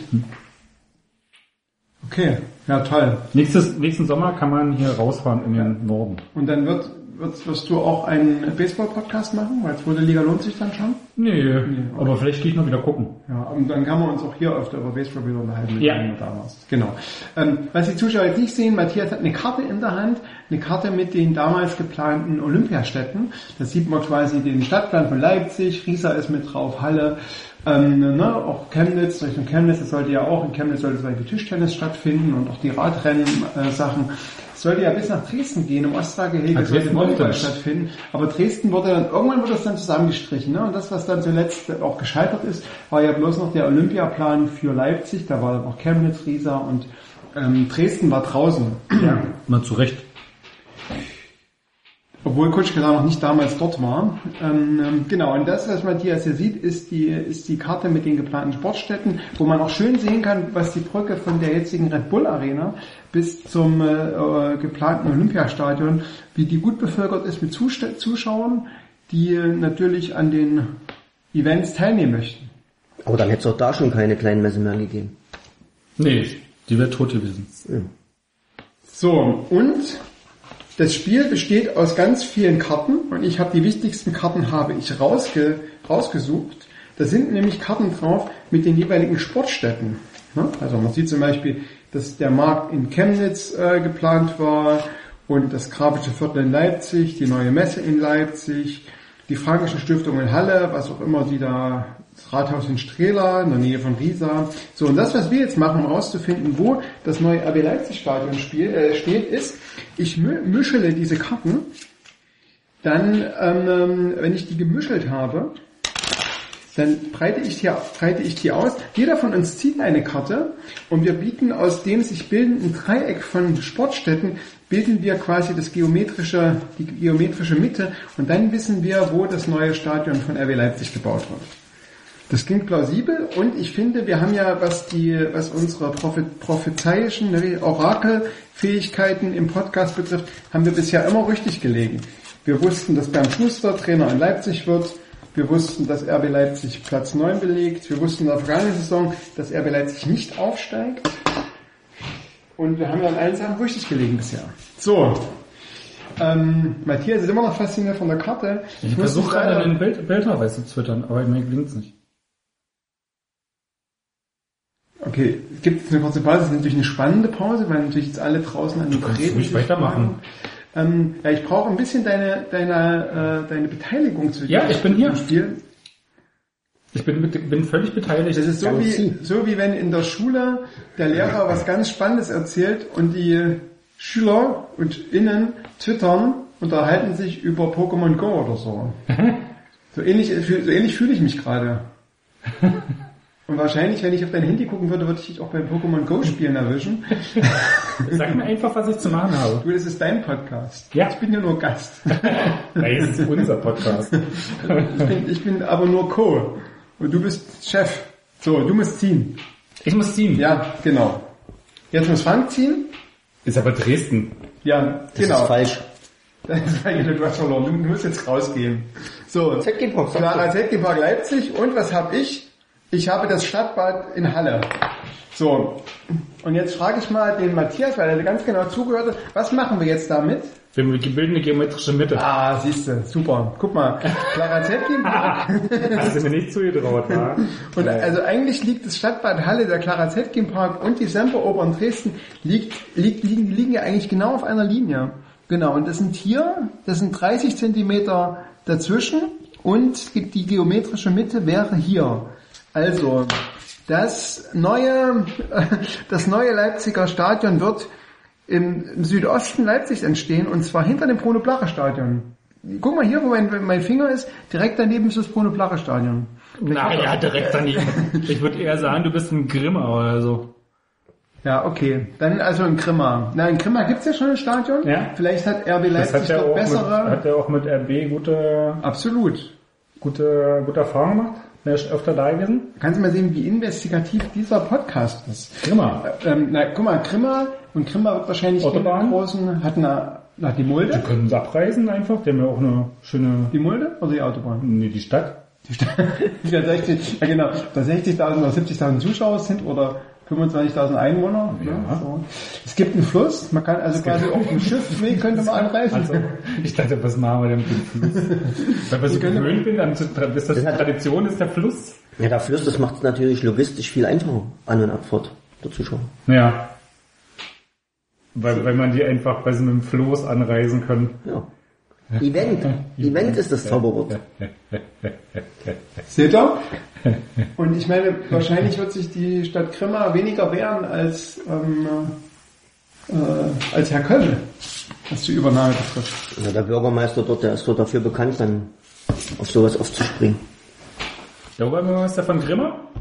Nee. Natürlich. Warum? Und das ist doch umtriebig. Und Das ist unfriedlich. ein Fördermittel abgreifen. Das war doch die nur der von, vom Land kommen oder von RB, ist doch egal. War das nicht der von Riesa? In der Sportstadt Der Riesa, meinst du? So, also ähm, ähm, Jetzt toll. alles. Wir haben, wir haben doch eine großartige, eine großartige äh, Leistung an dem an der Gesellschaft getan, dass wir herausgefunden haben, das was sonst durch AB erst in einem Jahr oder in zwei Jahren kommuniziert, Grimma. Ähm, dass wir, dass wir in Grimma äh, da ein neues Stadion erleben werden. Da muss man auch nicht mehr zu den Testspielen, muss man nicht mehr, also kann man ja gerade im eigenen Stadion machen, muss man nicht mehr, Nee, da können sie im Zentralstand können sie testen. Um die Leipziger das stimmt, gegen, so quasi zur um Umlandpflege, gegen den SV Grimma, die das von Grimma, der dann eingebunden wird. der dann in Leipzig, der dann seine Spiele in Leipzig austrägt künftig, weil er, weil er ja sein Stadion verliert. Da heißt es dann irgendwann mal Red Bull Sachsen. Könnte sein. Ja. Red Bull Deutschland. Also irgendwann, wenn die, Erst in der Weltliga. Äh, ja, geil. so, ich finde ja, wir könnten dann auch mal wieder, nachdem wir dieses Also ich musste das erstmal erstmal vertwittern und äh, wir haben Grimma, Grimma gelöst, ne? Grimma ist gelöst. Das ist doch schön. ja, das ist Du wunderbar. machst noch Fotos? Ich Ja? mache auch Fotos. Soll ich lachen, lächeln ein bisschen nee, dazu? wir machen die Fotos immer ohne Gesicht. um quasi die Anonymität der Anwesenheiten zu, Anwesenden zu wahren. Um vor eventuellen Nachstellungen und so weiter. So, okay. Aber ich finde ja den, den entscheidenden Aspekt der, der Stadiongeschichte, um das abzuschließen, bevor das hier völlig in Klamauk ausartet. Ja, wir machen heute Ähm, einen Klamauk-Podcast. Das liegt nicht an mir. Nee, nee, das stimmt. Ähm, nie. Nie. Ich bin nur der, der für die schönen interaktiven Sachen. Ja, das hast du ganz gut gemacht. Ich ist. wäre nie auf Grimma gekommen von selber. Siehst du? Ich bin froh, dass es nicht Chemnitz geworden ist oder sowas. Hätte Ähm, auch was sein können. Ähm, ich finde, es ist tatsächlich äh, äh, äh, vor allem eine politische Entscheidung. Also weil äh, letztlich kannst du über alles diskutieren und Vor- und Nachteile abwägen. Letztlich ist es ja eine Entscheidung, will ich meinen Stadion, oder letztlich ist es eine Entscheidung ja auch, wo du sagst, wenn ich neu baue, wird das Zentralstellen eine Ruine sein, weil das Zentralstellen wird für nichts mehr genutzt werden. Ähm, außer Lok steigt mal irgendwann auch in die zweite Liga oder so. Und ähm, ist ja stadtpolitisch eine Katastrophe. Da eine Ruine zu haben, in die die Stadt wieder Sag mal hier ein bisschen außerhalb vom Mikrofon. Ich versuche jetzt auf den Boden kleckert. Na, guck mal, ich habe extra was ausgelegt. ähm, äh, und das wäre ja so stadtpolitisch schon eine Katastrophe. Und ich finde, das ist so, ich finde so, so, einen, so einen Ausbau des aktuellen Stadions wäre auch so ein Bekenntnis tatsächlich ähm, zu, zu dem, was man als Verein in der Stadt ist. Und nicht bloß eine, eine Frage von, wo habe ich 50, äh, äh, 50.000 Euro gespart und nicht gespart. Was machst denn du hier mit dem Mit dem Marienkäfer? ich wollte jetzt quasi im, äh, wenn ich in der Dattel rumrühre, wollte ich dem Mochi-Kiebchen nicht, nichts Böses tun, deswegen habe ich es befreit. Ähm, Du könntest natürlich auch aufs jetzige Stadion das richtig zumachen, dann hast du eine große Ballsp Ballspielhalle, die auch fehlt. Was spielst du drin für Beispiele? Handball und Baseball. Multifunktion Baseball, Ja, Eishockey. bin ich spannend für den der äh, Eishockey, ja? 40.000 Eishockeyhalle. Ich hab dich doch gerade rüber. Großdenken, das musst du doch nur gelernt haben bei RB. Ja, naja, ich finde ja, du hast schon das wichtigste Argument du genannt, was dafür spricht, in Leipzig zu bleiben, dass es eben ein Statement ist. Und wenn du dir, Ja gut, aber in Leipzig bleiben sie ja so und so. Ob du das nur an die neue Messe baust oder an Flughafen oder da in der Stadt, in Leipzig bleiben sie ja sowieso. Also das ist ja jetzt nicht, sie, sie gehen ja nicht aus Leipzig weg, wenn sie ein Stadion neu bauen. Also das finde ich mal so ein miss, miss, misleading Argument, weil äh, da unterstellt man ja was, wie sie würden die Stadt verlassen. ihr Stadion nach Chemnitz bauen oder so und es wäre völlig beliebig. Das ist es ja auch nicht. Sie bleiben ja mit, werden mit dem Stadion schon irgendwie in Leipzig bleiben oder zumindest in diesem Autobahnring. Vielleicht steht es auch auf der anderen Seite des Autobahnrings, aber ändert ja nichts an der Tatsache. So. Hm, Ändert auch eigentlich nichts an meiner grundsätzlichen Aussage, dass, es, dass ich ihr zustimme, dass es ein politisches Statement ist, Ja. dass man quasi genau in der, in der, Aber- in der Mitte der Stadt bleibt. Und Nee, aber dabei geht es ja tatsächlich um dieses aktuelle Stadion. Geht nicht darum irgendwie, sondern darum geht es ja um so ein Bekenntnis von also wie gesagt, der Neubau heißt, das Stadion wird eine Ruine, die irgendwann an die Stadt zurückfällt und die irgendwie der Stadt auf dem, auf dem Hintern klebt. So. Und dann kannst du überlegen, ob du das Ding zuschüttest. Und du sagst, das war's. Was eine ziemliche, ziemlicher Irrsinn wäre bei irgendwie den Investitionen von vor 15 Jahren. Ähm, oder du bist halt RB Leipzig und sagst, nee, das Stadion muss irgendwie halten bleiben, weil wir brauchen ja irgendwie nicht noch eine Investroruine in der Stadt und äh, okay, kostet vielleicht eine Million mehr, ist aber so. So, das ist unser, unser Beitrag dazu, dass das so sein soll. Das ist ja der Punkt. Ist doch? Ja. Ja, sind wir uns einig. Thema ab, Thema durch. Können wir uns anfassen, Ringelpiez machen. Ähm, also ja, Aber ich sehe, vor allem, nein, ich sehe vor allem jetzt, dass das natürlich ähm, funktioniert, äh, dass RB da drin spielt, dass da auch alle zwei Wochen äh, quasi Betrieb drin ist. Ähm, es gab natürlich eine Zeit von 2006 bis, oder allein zwischen 2005 und 2006, wo ähm, du den ein Spiel Confed Cup hattest und dann drei Spiele WM, war ja auch nichts. Ne? So, also, es, also dieses Szenario, was du jetzt in die Zukunft gebaut Hast hast, du gerade zum FC Sachsen nichts gesagt? die, äh, die haben da drin gespielt? Ja, 5000 Leuten? 3000? manchmal auch 1500. Stimmt, okay, ich erinnere mich. Na gut, aber das, das beschreibt ja quasi die großartige Perspektive des, des großartigen 1. FC Lok. Ähm, ähm, dort zu spielen. Zumindest bei Risikospielen.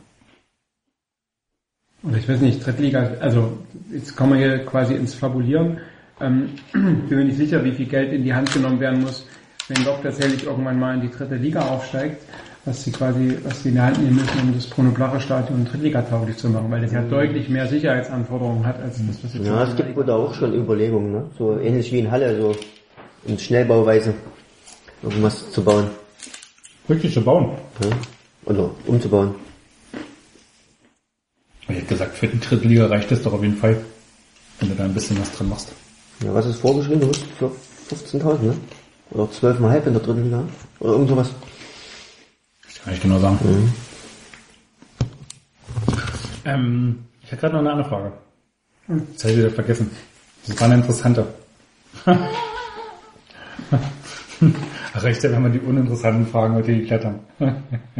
Bin mir nicht sicher, wer jetzt noch dabei ist. Aber für die, für die drei, die jetzt noch dabei sind, kannst du dir auch Zeit lassen, die Frage zu überlegen. Ein paar Israel-Freunde. Ähm, Stadion. Ich hatte noch eine Stadionfrage. Okay, wir können ja mal auf der Tagesordnung weitergehen. Ich bin mir sicher, die fällt dir wieder ein. Und wenn nicht, dann war sie nicht so wichtig. Ja. Tut mir leid. Du kannst ja übernehmen, ich überlege Soll übernehmen? Frage. Hm? Okay. ja, es wäre schon sinnvoll, vielleicht mal über die Saison zu sprechen und über das, was wir ähm, als Jubel-Podcast ein bisschen eingeleitet haben. Das, was bisher gut läuft. Ähm, vielleicht kann man auch schon ein bisschen über die bevorstehende Ah, Krise Frage. fabulieren. Ah, siehst du. Danach gehen wir gleich zur Krise über. Echt? Ähm, ich glaube, was man ja, was ja in dieser ganzen Stadiondebatte auch so ein bisschen, vielleicht so ein bisschen falsches Licht ist, ist ja immer so, so, dass man so das Gefühl hat, oder das Gefühl vermittelt wird, so die Fans werden so gegen eine neue Arena. Und ich glaube ja tatsächlich, dass so, also nicht eine große Mehrheit, aber schon eine Mehrheit von Leuten, wenn ein neues Stadion kommt, eher so, ist so von, von so geil, großes Stadion, neu, unser, also dieser bisschen so dieser Größenwahn von wir kriegen jetzt auch eine 60, 70.000 Leute Arena dann so irgendwie befriedigt wird und das schon eher viele Leute ziehen wird. Das würde ja, also ja, das, das, ja. Also das, das kann sein, dass das ein Effekt ist. Das hängt sicher ein bisschen damit zusammen, wie das auch verkauft wird. ähm, meine Aussage ist ja eher, dass es vielen Leuten eher egal ist, dass es natürlich eine, eine Menge von Fans gibt, die auch tatsächlich in Leipzig wohnen und auch eine Menge von Fans, die sich mit, mit einer, aus einer gewissen Tradition, sage ich jetzt mal, ähm, weil sie schon länger dahin gehen, weil, da, weil sie auch das Gefühl haben, dass da, äh, dass da was entsteht, was insgesamt, was insgesamt gut ist, wo auf bestimmte Basics geachtet wird, dass sich die Leute äh, vom Kopf gestoßen fühlen, wenn das Stadion aus der Stadt rausgeht, weil das Stadion der Stadt natürlich schon in gewisser Weise ein Alleinstellungsmerkmal ist. Nichtsdestotrotz denke ich, dass es eine große schweigende Mehrheit gibt, denen das egal ist. Und wenn du das natürlich super verkaufst, was es da alles an neuen Möglichkeiten gibt, und wenn du das vielleicht auch so stylisch baust, oder in irgendeiner Form baust, ähm, wie zum Beispiel die, die Allianz Arena in München, die, Sie stylisch? naja, die hat schon einen gewissen Anziehungscharakter, damit, dass du, Ah, nur so drei Kilometern Entfernung. dass du die, dass du die farblich verändern kannst und Ja, ja. so. Und ich kann mich schon erinnern, also es ist nicht mein Geschmack, aber ich kann mich schon erinnern, dass, dass, dass diese, diese Ästhetik, diese Architektur schon viel dazu beigetragen hat oder Leute twittern das, wenn sie vorbeifahren, guck mal, wo ich bin, wie toll das hier ist. Was für ein billiger Effekt. Also ja, aber wir sprechen ja auch von der Mehrheit der Menschen und wir sprechen ja auch davon, worauf die, also die Mehrheit der Menschen kauft doch Helene Fischer und das sagst du auch, was für ein billiger Effekt, ne? Ja. Oder die Mehrheit der Menschen findet Helene Fischer wahrscheinlich nicht so schlecht, aber ne? Also Finde ich, der finde ich Helene Fischer schon eher akzeptabel. Ui. Wir treffen ab. ja, ein bisschen trifft Ja, das ist ja, das ist ja eine Show, die tatsächlich schon mehr mit Effekten arbeitet, als ich kann mein Stadion in Blau und Rot erscheinen lassen. Also das ist so, Naja, ich würde behaupten, ich Das weiß, ist, es finde ich, kenne mich das- international nicht so aus, aber für Deutschland war das schon was, was damals revolutionär ist. ja, aber nicht alles, was es noch nicht gab, ist auch gleichzeitig attraktiv oder schön. Also das ist ja, Wir sprechen ja nicht über deinen und meinen ästhetischen Geschmack, sondern ich kann mein Stadion im Spider-Man-Kostüm verkleiden, aber wer braucht's? Würde auch, Also- frag mal, frag mal Aubameyang, ob er wie er das findet. Ähm, äh, ne, aber ich, ich Was weiß ja nicht, du dich eigentlich verkleiden, wenn du ein Tor schießen würdest? weiß ich nicht. ist doch jetzt Fasching. Ist jetzt Fasching, ja. Naja, hast du die Frage noch nie gehabt. Du hast Es die gibt- Tore geschossen in der Es gibt, es gibt, ähm, äh, Entschuldigung. es, es gibt, äh, wahrscheinlich hören auch ein paar Leute äh, die Sendung Fest und Flauschig früher ähm, sanft und sorgfältig mit Olli Schulz und Jan Böhmermann. Und Olli Schulz kreiert ja immer so diese gebrochenen Superhelden. Ja. Wie zum Beispiel der, der irgendwie Rauchman, der zwar raucht und jetzt schon Krebs zerfressene Lunge hat, aber mit seinen Zigaretten irgendwas ganz revolutionär Tolles machen kann, irgendwie Gangster ausschalten. Und ich glaube, ich wäre auch sowas, so wie Batman oder also Batman wie mit Bat geschrieben, der dann quasi nach dem Tor schlafen geht oder so. Batman mit geschrieben. Naja, quasi wenn er schlafen geht, dann würde das ja in irgendeiner Form auch passen. Genau, also äh, ne? Ich kann diesen Superheldengedanken nicht so richtig viel an, nicht viel anfangen. Ich finde eher so diese diese menschlich Gebrochenen gebrochenen Helden, ähm, Inspektor ja, Clouseau. sowas. Oder. Monk. Alles klar. Okay, Genau. ähm, Naja, aber ja, aber ja. Die, Ne? Ich finde es ja, die spannende Frage dabei ist ja, Und ich sage auf, was, dir, auf was guckt ich der sage Verein? dir, wenn der, ich sage dir, wenn es so ein Stadion gibt, was von draußen rot-weiß oder wenn der Bulle ringsrum galoppiert, dann würden das wirklich viele geil finden. Nicht, also, ich finde, wenn du das auch scheiße, oder ich fände das irgendwie, was irgendwie Ich hä? finde ja nicht scheiße bei der Allianzerin, aber ich finde sie so, ich finde sie von innen hässlich, also hässlich ist vielleicht auch übertrieben, aber macht mich überhaupt nicht an. Ne, aber, Und äh, von außen ist es so, wie wir, wir können, wir können sie in Rot und Blau anstrahlen. Wie ich so denke, ja wow, warum waren denn, großartig. guck mal, bei Also- 1860 München, Ja. äh, wenn die, da sind mehr Auswärtsfans in der, in der Arena Ich als Heimfans. auch bei Woran liegt das? Das liegt natürlich daran, dass diese Arena, so hässlich wie sie ist, oder ich finde sie jetzt nicht hässlich, ich finde sie halt irgendwie, aber äh, ja, finde sie jetzt nicht so schick, aber warum, die hat einen gewissen Anreiz. Und das ist der Punkt. Und ich glaube, wenn du im Umfeld von Leipzig was baust, das auch einen gewissen Anreiz, nämlich zum Beispiel der galoppierende Bulle ringsrum, ähm, hat, dann äh, fänden das auch Leute toll. Dann würden auch mehr Leute kommen, um dieses neue Stadion zu sehen. Um den reitenden Bull zu sehen. Nee, aber ich glaube, da geht es ja eher um so eine Form von, naja, ich sag mal, ähm, mit, mit, mit den Vereinszielen erwachsener äh, Größenwahn. So bei, es gibt ja so die Fraktion Größenwahn, die sagt, wir spielen ja die nächsten 40 Jahre um den Champions League Titel, wir brauchen ein Stadion, wo mindestens 80.000 Leute reinpassen. Eigentlich sollte man das alte Zentralstadion in der alten Größe wieder aufbauen. Ähm, ich glaube, es ist ja dann eher äh, die Fraktion, die dann so begeistert ist. Die sagt, wow, endlich, endlich kriegen wir das Stadion, was wir verdienen, quasi. 80.000, mindestens. Naja, 70. 100. Ich glaube, da muss noch nicht mal ein Bulle draußen rumrennen. Ich glaube, es kann von draußen sogar hässlich sein. Ich glaube, von drinnen muss es dann schon ein bisschen was hermachen, aber Also dann doch lieber Rückbau zum alten Zentralstadion. Ja, auch das haben ja Leute vorgeschlagen. Das äh, ERC-Stadion abreißen und im alten Ring neu bauen. Auch das gibt's ja als Ideen. Das ist Wobei- bestimmt, die, bestimmt die beste von allen. Ja. Und die zuschauerunfreundlichste. Warum? Also, ich bin ja Wegen früher der Tatanbahn. relativ, relativ häufig im Zentralstadion gewesen, weil ich ja auch im VfB Leipzig ein bisschen nahe stand und auch Lok, äh, große äh, Europapol- Europapokalsaison 86, 87. Und wenn du oben gestanden hast, hast du von dem, was unten passiert ist, gut, ich war damals auch noch kleiner, aber du hast nicht so richtig viel mitbekommen. Da bist du jetzt natürlich deutlich, da bist du jetzt natürlich deutlich besser dran. Und Ich habe mich noch an das alte Zentralstadion erinnert. Ich war das erste Mal, als ich in der jetzigen Red Bull Arena war, war ich beim Confed Kamm und da habe ich oben Oberrang irgendwie in der Ecke und ich dachte mir, geil, wie nah ich dran bin. Das war, das hätte man im Zentralstadion hat man das nie gehabt. Das heißt, wenn Rückbau, dann Ja. müsste man das schon Ich alles glaube, ich habe mal in der So. Reihe gesessen bei irgendeinem Länderspiel auf Höhe der Torauslinie und ich fand das ging. Ich fand das, ich kann mich gut Im erinnern. Zentralstadion. Ja, als René Müller hier gegen Frankreich das Huhn gejagt hat.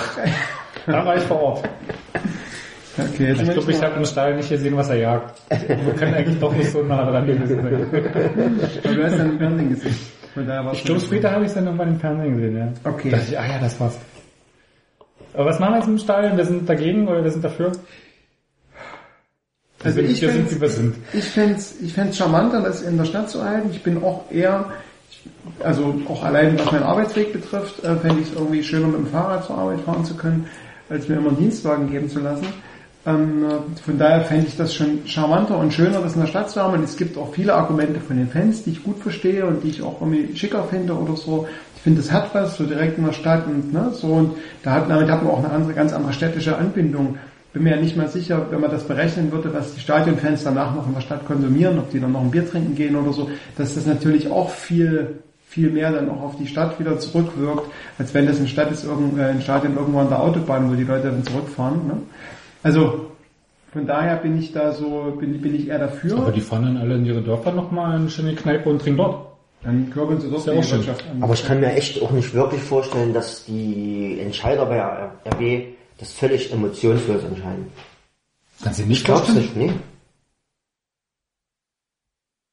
Aber was sollte ihre, äh, was sollte eine andere Basis für sie sein? Ja, schon. Da haben wir, wir haben es ja vorhin schon gesagt, so das klare Bekenntnis zu Leipzig. Hm. Zur Stadt Leipzig. Naja, bin mir nicht sicher. Also es ist halt schon so. Weil natürlich dann von der Stadt her auch einiges vielleicht noch mehr möglich gemacht wird. Ja.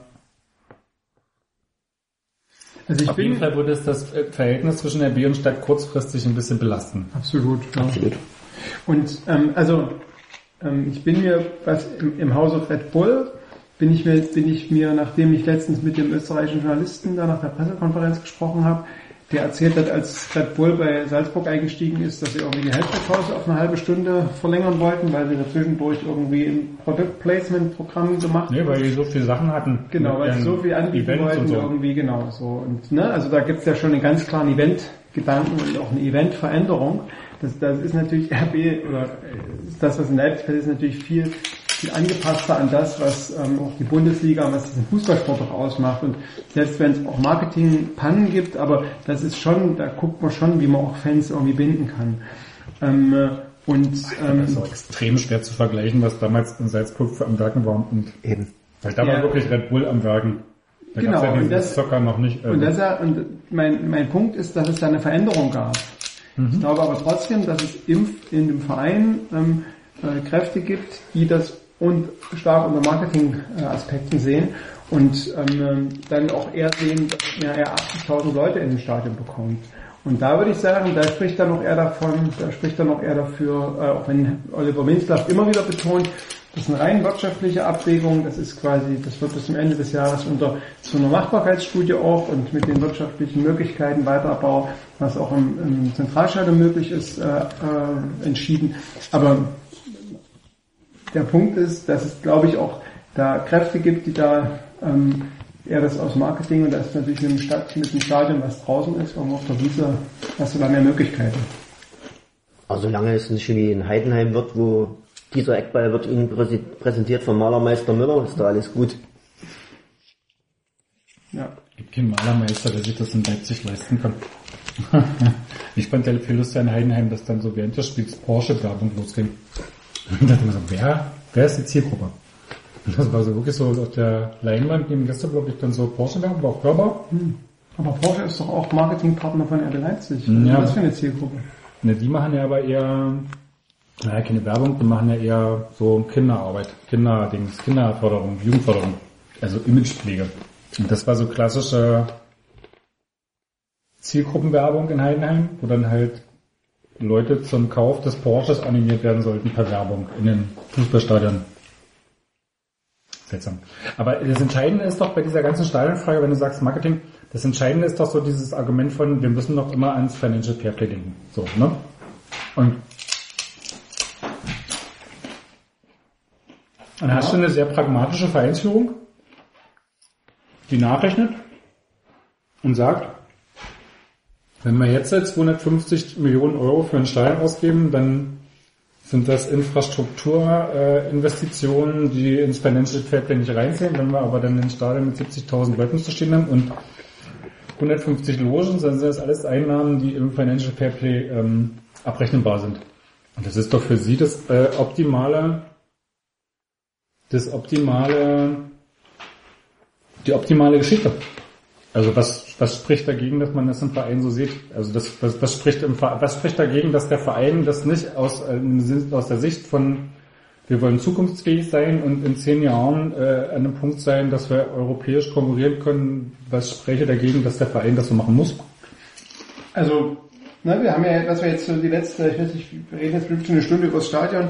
Was wir gemacht haben, ist, wir haben ja so bestimmte Argumente gesammelt. Und das ist natürlich ein absolutes Argument, weil, also letztlich, wir gucken in, wir gucken hier auf unsere Olympiakarte von 2012 oder wir gucken halt auch in die Glaskugel. Letztlich wissen wir es nicht. Ne? Wir wissen auch nicht, welche, wer da am, am, am stärksten quasi agiert. Aber die Frage ist ja, Das, welches du- Argument das, rankt, du- rankt am höchsten? Ne? Genau, und das, was du sagst, ist ein Argument dafür. Aber ich kann das Aber ist nicht es nicht das ob Entscheidende? ja, das ist ein, das ist ein wichtiges, ja.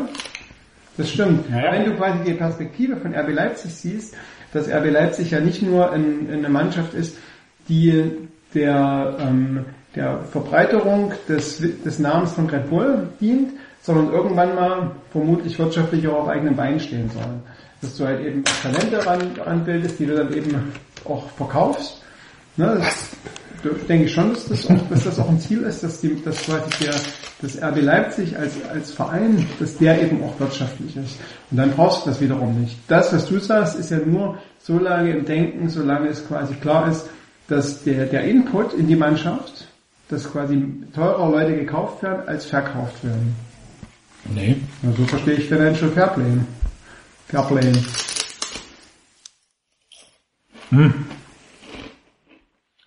Letztlich geht es doch dabei nur darum, eine breitmöglichste Einnahmen zu haben, jenseits von Red Bull.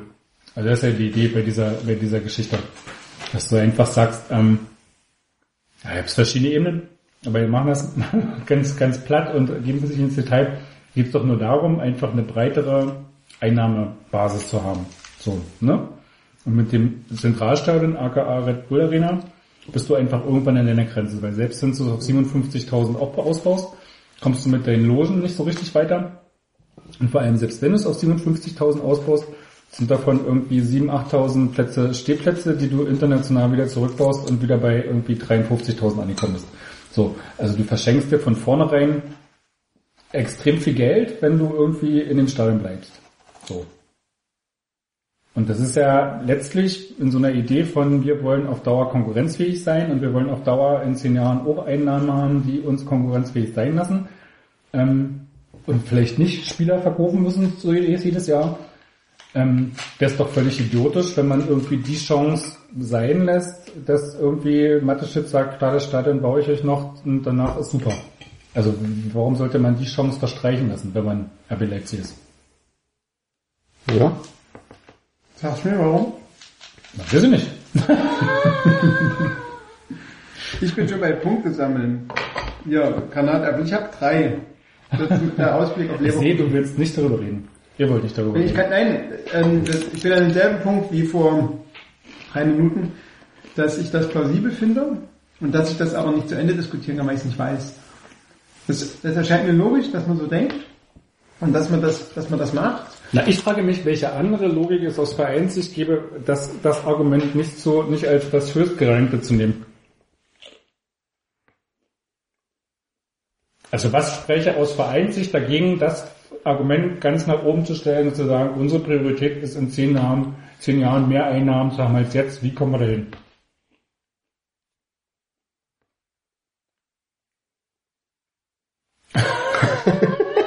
Schweigen. Ich meine, dasselbe Prinzip hast du ja mit Spielern auch, dass du irgendwie sagst, okay, wir haben jetzt zweite Liga, wir zahlen 20 Millionen für Forsberg, hast du nicht gesehen, Pausen etc. So, junge Spieler, die sich im Wert steigern, wo du vielleicht dann fünf Jahre später einen höheren Wert hast. So, aber du hast erstmal diese Anfangsinvestition von, was es sich jetzt über zwei Jahre 70 Millionen Euro Transferkosten. So. Und dasselbe hättest du ja mit einem Stadion, ist ja genau dasselbe Prinzip. Du sagst, okay, ich investiere jetzt erstmal am Anfang 250 Millionen Euro, die zahlt mir aber irgendjemand, das ist mir auch relativ, das ist mir auch wurscht, weil das Geld kriege ich von meinem Geldgeber so, das brauche ich in keine Bilanz schreiben. Das ja so mit diese Transferausgaben laufen ja in der Vereinsargumentation auch immer so jenseits von allen. Wir haben den einen ganz normalen Kader im Mittelfeld der Tabelle, das stimmt ja auch, so mit ihren Kaderkosten von 30 Millionen oder 40 Millionen, trotzdem haben sie irgendwie 50 Millionen vor der Saison ausgegeben, die keiner ausgeben kann. Also du musst ja auch immer noch als Investitionen mit einrechnen, die kommen ja irgendwo her. So, müsstest du eigentlich auch erwirtschaften, vielleicht über die Saison. Und das wäre mit so einem Stadion aber genau dasselbe. Du hast so eine Anfangsinvestition, wo du viel Geld reinsteckst und dann irgendwie sagst, okay, für die nächsten 30 Jahre pumpen wir aus dem Ding raus, was wir können. So. in dem dann Helene Fischer dort auch. In dem dort Konzerte stattfinden, in dem dort alles stattfindet, in dem dort Fußballspiele dem wir stattfinden. waren, wo wir gesagt haben, zu welchem Preis verkauft Köln?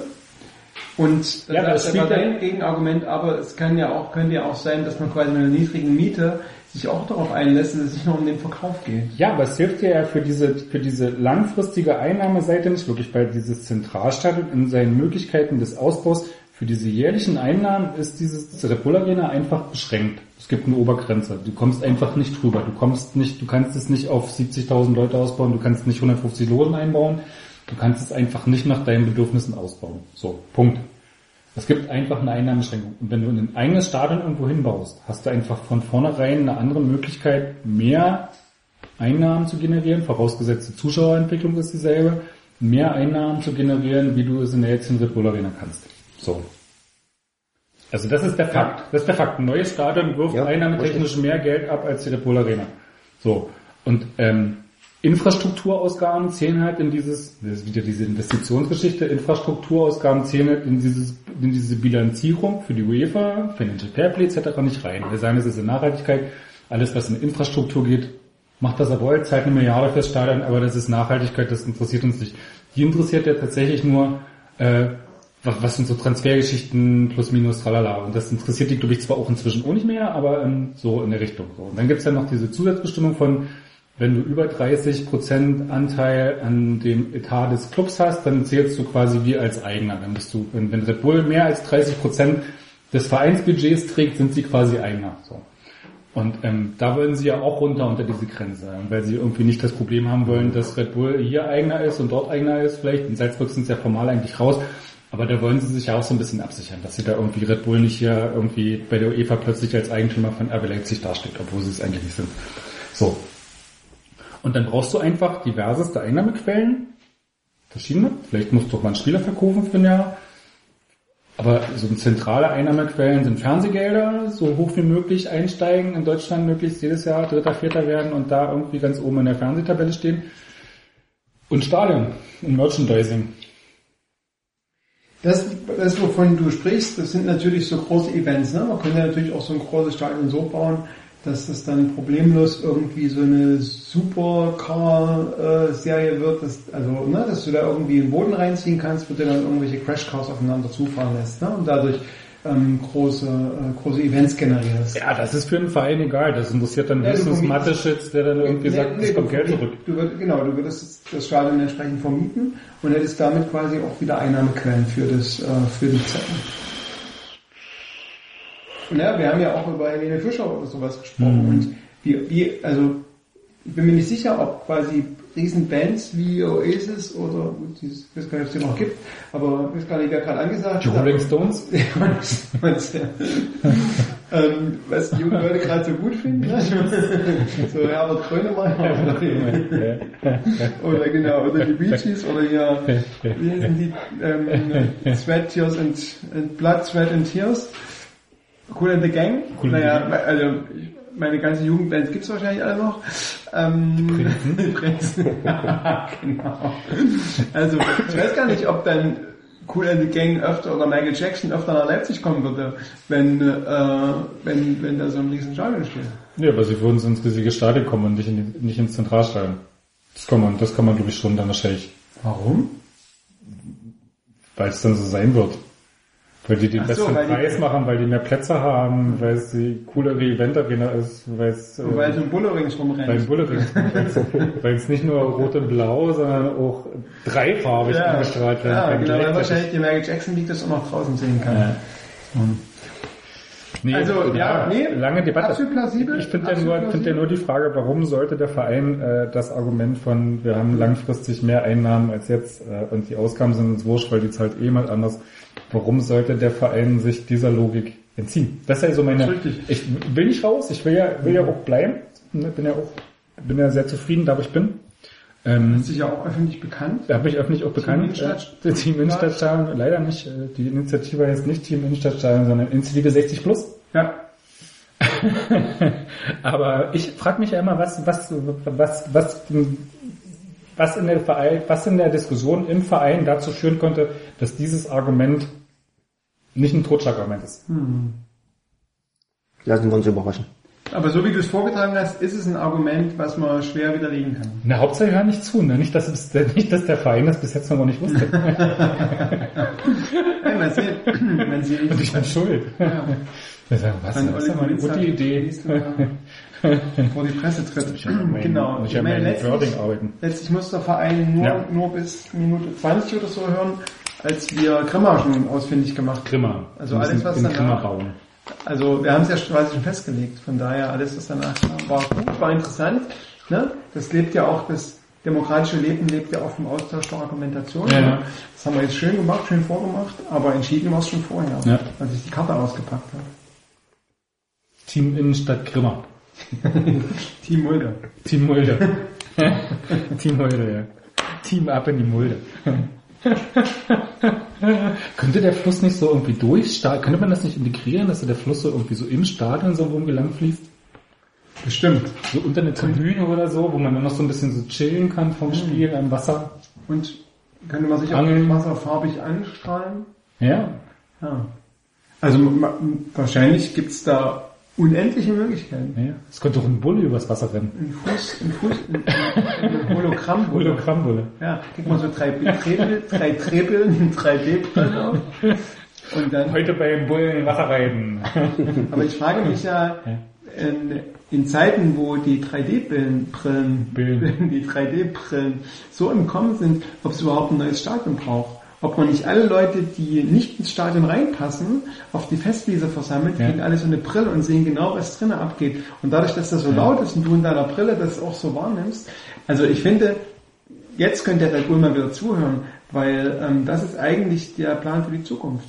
Ich hatte so eine Idee auch schon hab gedacht, man baut einfach nur so ein VIP-Stadion irgendwann am Stadtrand, nur mit Logen ringsrum und lässt dann für die so, lässt dann für die so Hologramme in der Mitte logen. Aber dann haben die so Stadion-Feeling, vielleicht noch so ein bisschen Ton eingespielt mit so Fangesängen. So, und dann haben sie aber so diese Stadionatmosphäre und können so für sich sehen und haben so über Hologramme, ihre Brillen, haben sie dann so die Möglichkeit, das Spiel zu sehen. Und es mu- muss dann in diesen, in diese technische Innovation, die ich auch sehr spannend finde, ähm, müsste man quasi noch die Pausentaste einführen können. Denn nichts ist ja schlimmer, man ist gerade Oh, auf Toilette wer hat die Naja, der muss der, der am meisten zahlt. Oh, puh. Dass sie sehr Ärger kommen. Es war übrigens, ich wollte damit kein, kein VIP-Ding betreiben. Es ging nur so um die Idee von, man hat ja ein Problem mit zu wenig Logen und dann hat man das Problem mit zu wenig, es war nicht so eine Form von, die mit ihrem Event kommen ja raus aus dem Stadion. Ja, das war jetzt gar nicht, weil jetzt nicht so ein, so ein billiger, billiger Diss an äh, Gut, dass du sagst, es klang gerade die, die so. Leute Ne? im VIP-Bereich. Ich mag Leute im VIP-Bereich auch. Äh, Nicht. Wo war denn das so lustig? In Wolfsburg, glaube ich, wo dann so die ganze Tribüne leer war. Binnen einer Minute. Echt? Da war so die ganze, ganze Tribüne, Haupttribüne war so VIP-Bereich. Aber das hast du doch in München und in Dortmund mittlerweile auch, dass die erst Ja, ja. so 55 Minuten wieder zurückkommen oder sowas. Stimmt, da gab es mal Debatten über das Fernsehbild. Dass irgendwie dann zehn Minuten lang das so leer aussieht im Fernsehbild. Ja, ist blöd. Da muss die VIP-Tribüne in den Rücken der Kamera. Mal kurz Werbung einspielen? Ja. Teilen Zeuge, Supermittelgewichtsboxer beim Dauerland-Team und Sie hören Podcast Rote, habe ich vergessen. Rote habe ich vergessen. Rote Erde. Oh, Den Rote Erde Podcast. Also er ist neu, frisch gekürter Weltmeister im Supermittelgewicht. Da müssen wir noch ein bisschen warten. Er könnte sich nicht an den champagner Ich habe nicht mal gehört, was ist. Terran Zeuge ist ungefähr vor Terran Zeuge. Tyron. Tyron Zeuge. Tyron Zeuge ist vor zehn Tagen äh, so in K.O. in der 12. Runde Weltmeister im Supermittelgewicht geworden. Ah, ja. Man muss, müsste jetzt ehrlich sagen, dass das sehr gut aufgestellte Supermittelgewicht äh, mit Tyron Zeuge den schwächsten Weltmeister hat, aber Weltmeister ist Weltmeister. Und das Team Sauerland wird auch clever genug sein, ihnen in der nächsten Titelverteidigung auch Gegner zu präsentieren, die zumindest auf Augenhöhe boxen und nicht deutlich überlegen sind. Und ich habe übrigens auch herausgefunden, mittlerweile habe ich mich erinnert, in meinem Google-Gedächtnis, womit Felix Sturm gedopt hatte, das war Stanozol. Hat jetzt, also jetzt sag mir nicht, dass du das jemals gehört hast, mir war es neu. Ich hätte so einen, Klebe, einen Klebstoff hätte. Klebstoff, Klebstoff oder so. Den Klebstoff hat er an seine Handschuhe gemacht, der hat gar nicht selber gedopt. Hast du früher auch Klebstoff geschnüffelt? Als es Duosan Rapid noch gab? Als du es an Rapid war, ab- gab, habe ich das nicht bewusst geschnüffelt, aber ich habe durchaus die äh, süchtig machende Wirkung bei der Muskelarbeit auch mitbekommen. Ach, du warst bastelsüchtig. Ja, irgendwann schon. Ach, später habe ich begriffen, dass es du San Rapidibus hat, aber auch nicht. Die DDR, die Republik der Bastelsüchtigen. Wir hatten ja sonst Jede. Woche habe ich vier Dosen äh, Genau. Rapid Es gab ja sonst nichts. Es gab ja nur verschrumpelte Äpfel und Nein. Leberwurst. Ich habe es jetzt mal verbrannt. Ich habe irgendwann mal so lange gemacht, hab immer, wir haben immer Duosan Rapid mit äh, Tischtennisbällen. Es gab immer so eine schöne Stichflamme. Ich habe es aber dummerweise in, in, in meinem Zimmer innen auf dem Fenster gemacht. Bei geschlossenen Fenstern. Das war also ein bisschen, Ja. es war nicht sonderlich schlau.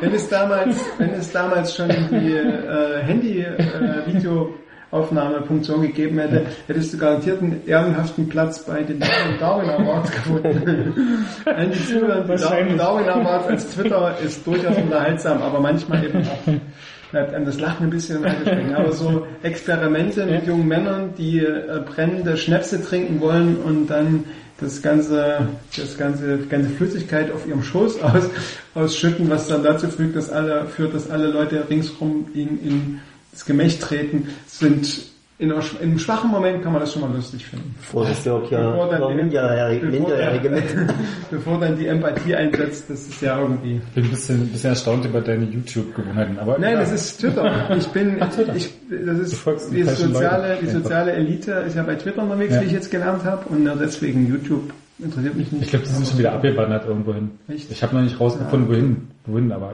rausgefunden, rausgefunden. Vielleicht liegt es daran, dass Aber alle, die hier folgen, können ja, sind ja immer, sind ja die, sind ja die soziale Elite. Ja. So, ich habe jetzt den, Du zählst keine. Ich habe durchgezählt, es sind äh, äh, 60. 168. das heißt jetzt was? Keine 168 Ahnung, über die? Lösung, was du ja, die Lösung, was du hm. Ich habe noch mal kurz Na, durch. die Lösung für alles ist 42. Und das sind aber mehr als 42. Hm. Aber guck mal, ich habe den aufgebrochen. Und das sind jetzt drei und gleich vier Teile. Wenn in jedem 42 sind, dann könnt ihr das wieder hinhauen. Ja, mehr. 42 mal 4 sind 168. Ja. Wir können es ja, wir können es ja salomonisch halten. Wow. Als ich in, als ich jetzt in Israel war, da war ich zu zwei Feiertagen da. Einmal Rosh Hashanah, das ist das Neujahrsfest, und eine Woche später ist Yom Kippur, das größte jüdische Fest. Und Gott entscheidet zwischen Rosh Hashanah und Yom Kippur, was mit den Menschen wird. Ne? Schreibt uns auf den Zettel, auf eine Karteikarte, du, dir geht nächstes Jahr gut und dir nicht.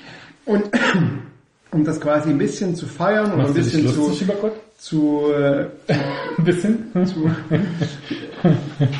Nein. Also, wenn, das so übermittelt ist und wenn das so stimmt, Mit den dann muss man dem ja, naja, ich meine, wahrscheinlich hat Gott mittlerweile auch eine modernere äh, äh, Karteikartenverarbeitung. Ich, könnte es sein, dass das schon Lochkarten sind. Aber ich weiß es nicht. Ähm, oder er hat alles im Gedächtnis, weil es ist ja Gott. Aber um quasi sich selber ein bisschen besser zu fühlen oder quasi das zu befördern, dass das gut wird im nächsten Jahr, essen die Menschen zwischen Rosh Hashanah und Yom Kippur ganz viele Granatäpfel. Und man sagt dann, dass so viel Glück wie Kerne in diesem, äh, so viel Kerne wie in diesem äh, Apfel sind, so viel Glück soll dir im nächsten Jahr beschieden sein. Aber wie kann man Glück quantifizieren? Deswegen, weil es ja so unfassbar viele sind, dass man sie nicht zählen kann. Und ich verrate jetzt Aber mal, Glück kann man ja sowieso nicht zählen.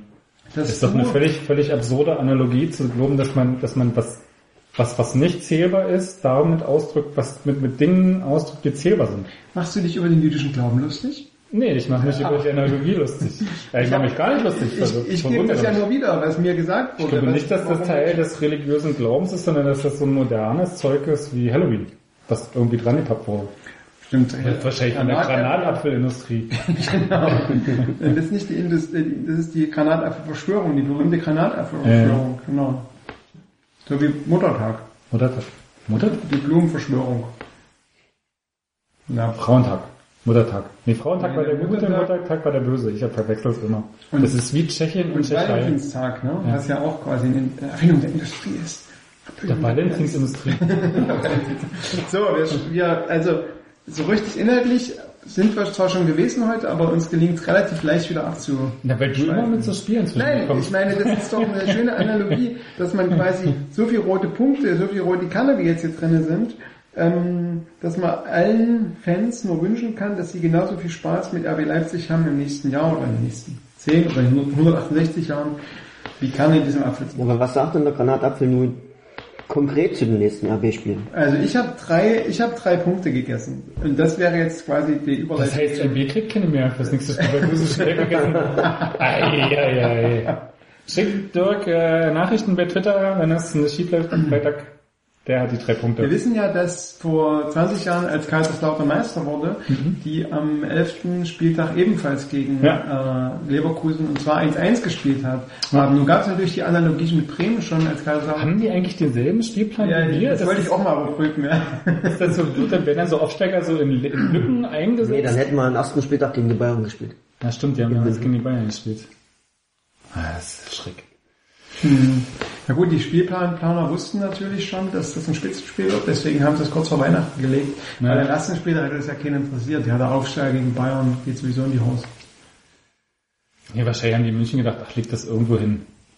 Das ja ähm, Okay, aber die, Nee. die, die Analogie Die Punkte ist, sind dass weg. es erstmal demnächst Punkte gibt. 168. Genau. Aber da, da, da ich zitiere ich gerne, dass man Glück nicht quantifizieren kann, von daher ähm, möchte ich mich da auch nicht auf die drei Punkte festlegen. Nee. Aber erstmal zählen. Lass mal zählen. Ja, also drei haben wir Was schon. man hat, hat man.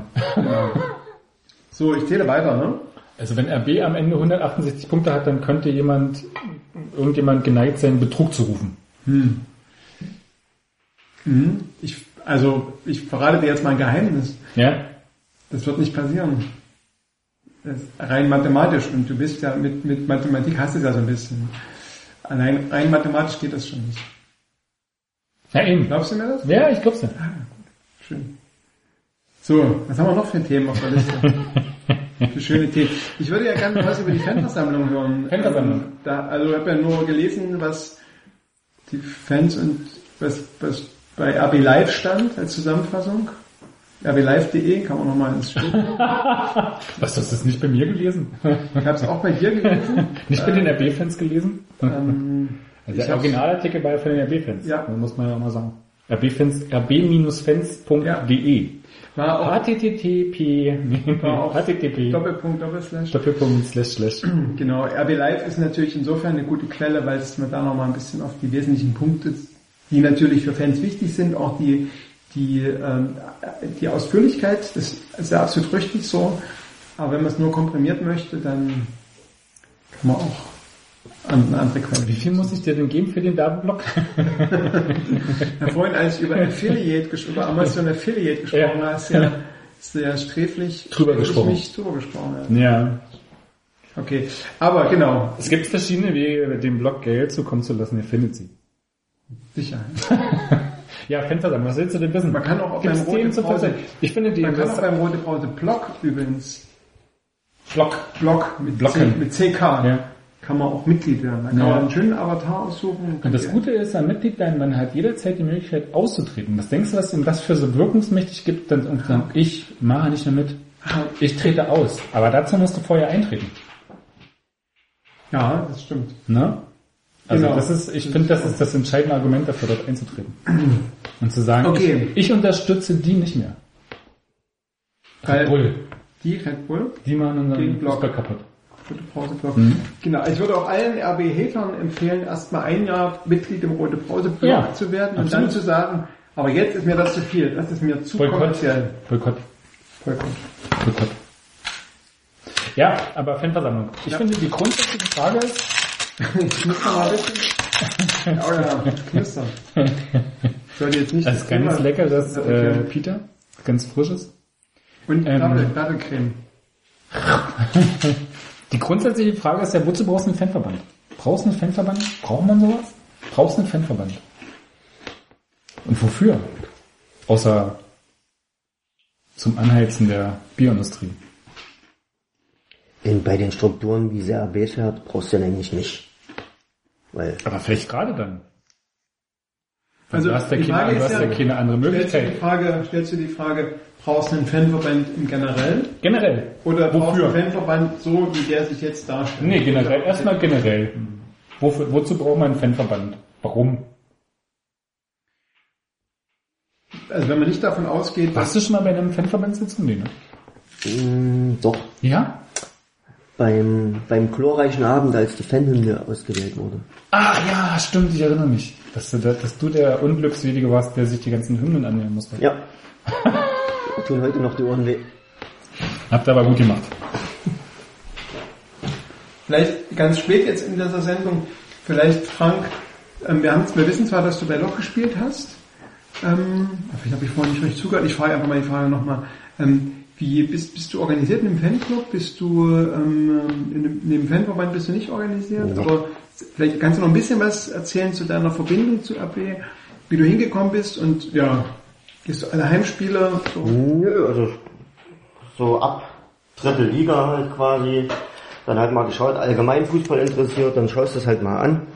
Immer mehr Leute kennengelernt. Ich bin ja bei, bei Talentfrei mit dabei. Ah ja, spielst du auch mit Fußball? Natürlich Na klar, Das also, ist- auf Twitter unter FKB71 Du bekannt. siehst, du siehst auf dem Platz, auf dem, auf dem, das ist so ein grüner, grüner Rasen, ja, großer Platz. Und dann gibt es so eine Stelle, die ist so ein bisschen plattgetreten, das ist da, wo der Frank spielt. Die alten Hasen machen das mit Übersicht und Stellungsspiel. Ja, und lassen auch die jungen Hasen mit, einem, mit einer Körpertäuschung aussteigen. Genau. Warum? Weil das können. Ja, ja. Ja, ja, Ich, äh, okay, also talentfrei, du bist auch in dem, in dem Fanclub talentfrei. genau. Und dann irgendwann zweite Liga halt die Dauerkarte geholt. Und es macht tatsächlich Spaß, mit meinem Vater und meinem Schwiegervater zusammen zum Fußball zu gehen. Man höre und staune. Dein Vater und dein Schwiegervater haben auch eine Lok-Vergangenheit? Nee, eher nicht. Nee. Allgemein. Die sind jetzt erst zum Fußball so. Nee, das nicht. Ich war schon früher mit meinem Vater oft bei Lok. Auch auswärts irgendwo mitgefahren, aber ja, das ist dann erst so wiedergekommen. Okay, Fanverband. Ähm, Der Frank sah schon mal im Fanverband? genau.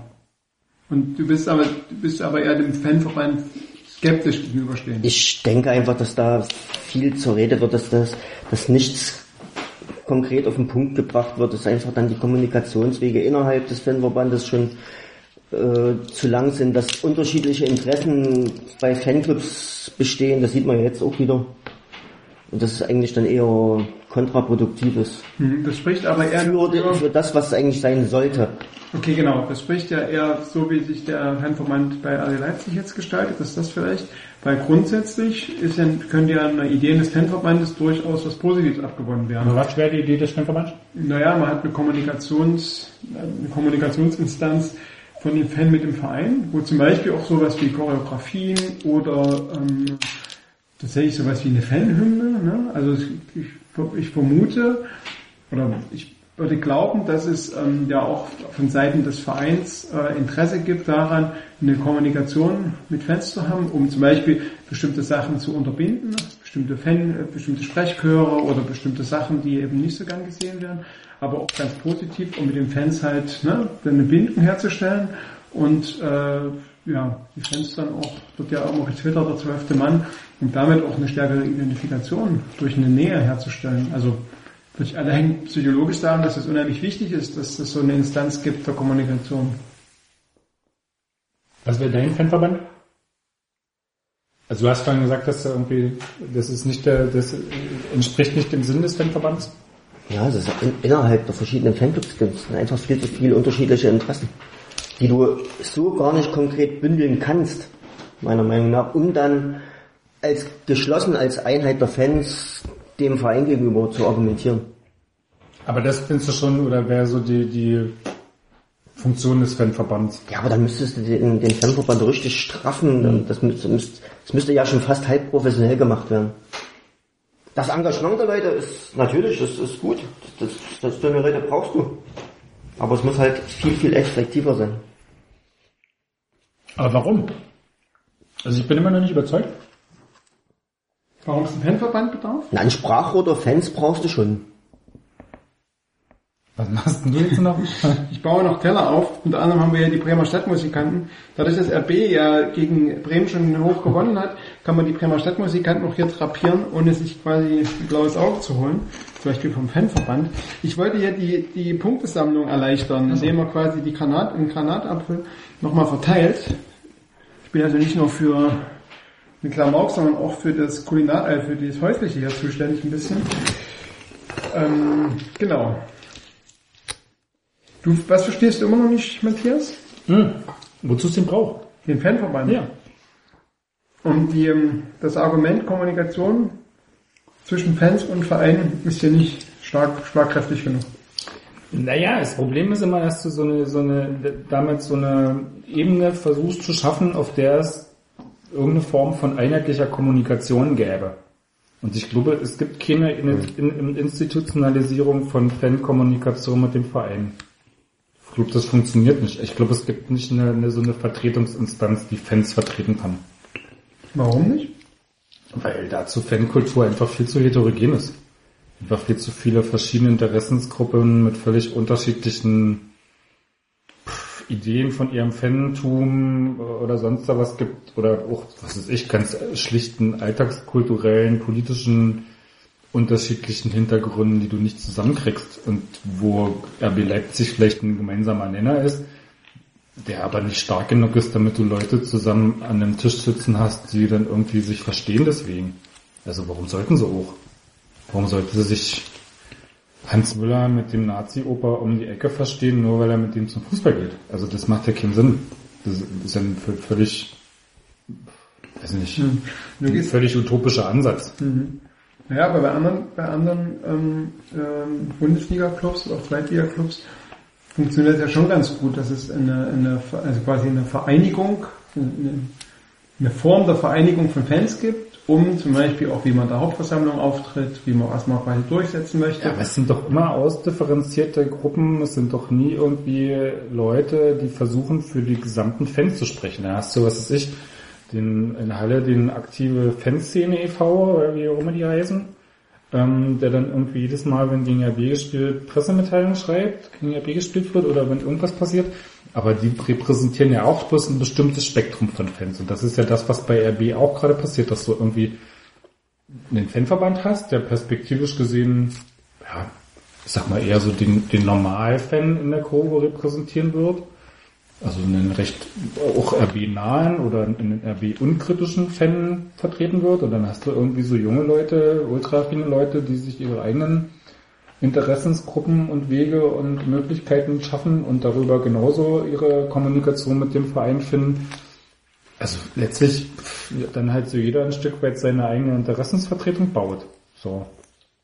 Das heißt, dein, dein Appell ist, die Fangruppen, die in ihrer Heterogenität da sind, sollen quasi alle für sich mit dem Verein. Ach, ich habe ich hab gar keinen Appell. Ich bin da eher, ich beobachte es eher. Ich finde mhm. find da gar nicht so eine Form von das wäre jetzt mein ideales Ding. Ich sehe einfach nur, dass es, dass es dahin läuft mhm. und dass es äh, letztlich bei verschiedenen Themen so ist, dass der Fanverband zum Beispiel einfach viel zu bisher viel zu heterogen war, um irgendwie Entscheidungen zu treffen. Also alle relevanten Entscheidungen hat er nicht getroffen, so, die anstanden. Und ähm, ja, was, was soll's dann? Also dann, Also meiner Meinung nach ist es einfach so, wenn, was weiß ich, wegen der Choreo zwei, drei Fanclubs irgendwas anfragen, dann gehen sie über Enrico Nee. und das kann, das kann so auf einem viel kürzeren Weg direkt nur zwischen Verein und Fans kommuniziert werden und abgestimmt werden und fertig ist. na, nee, dazu brauchst du den Fanverband überhaupt nicht. Ja.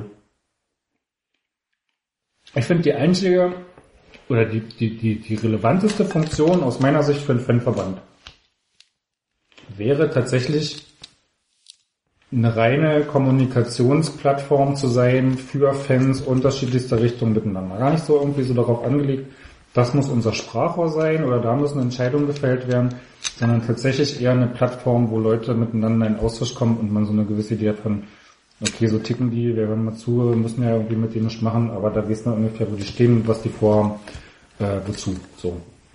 Und dabei so dieses ganze Grunddilemma des Fanverbands besteht, besteht meiner Meinung nach darin, dass er sich als so ein Mehrheitsvertreter sieht oder so versucht, innerhalb dieser Plattform Mehrheiten auszuspionieren oder rauszukriegen, die man dann gegenüber dem Verein vertreten kann.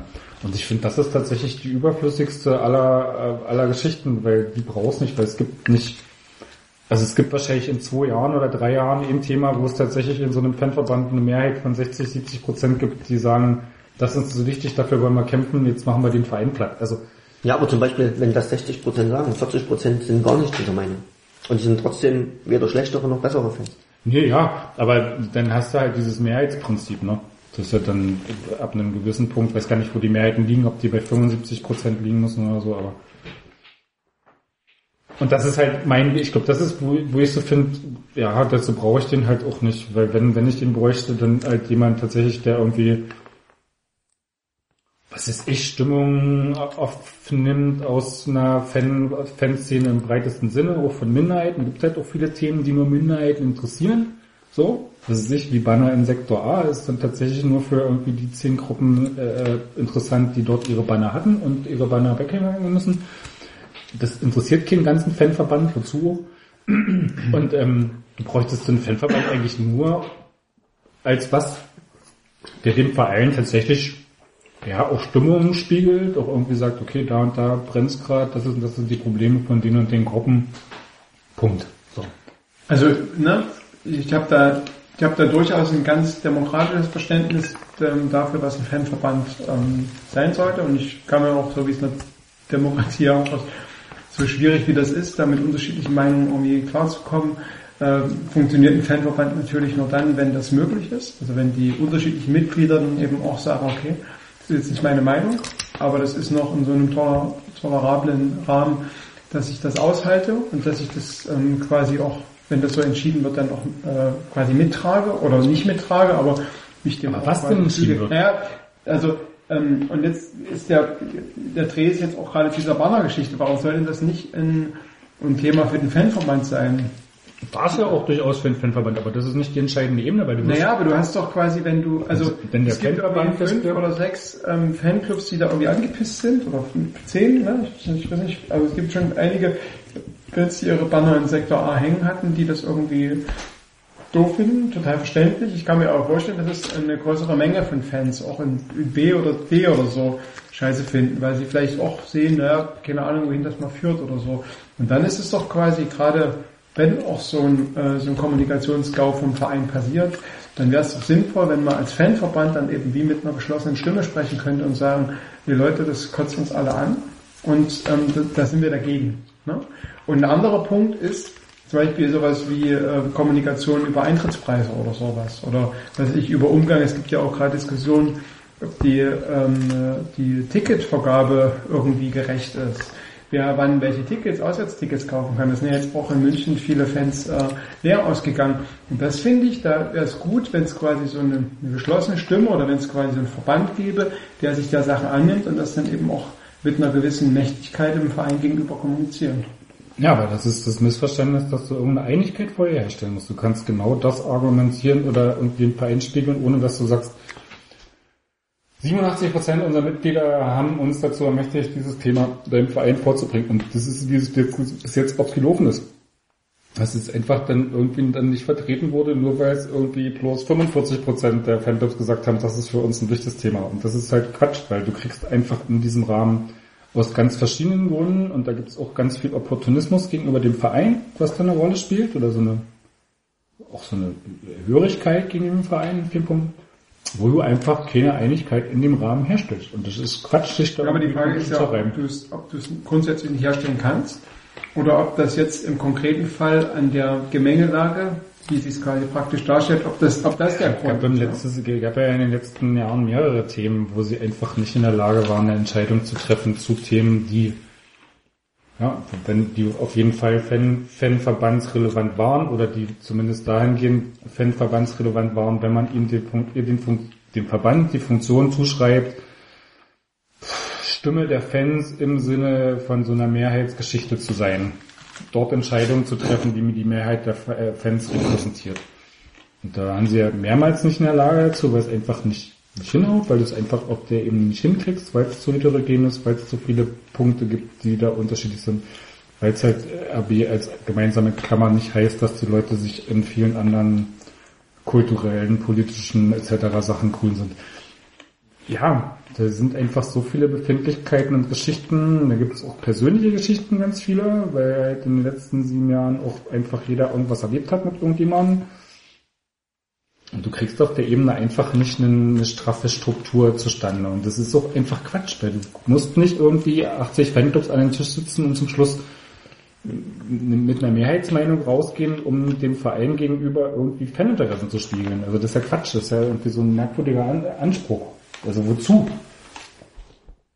Und so dieses Solidaritätsding kannst du vergessen. Also da bist du, hilft dir selbst, da ist dir am ehesten geholfen.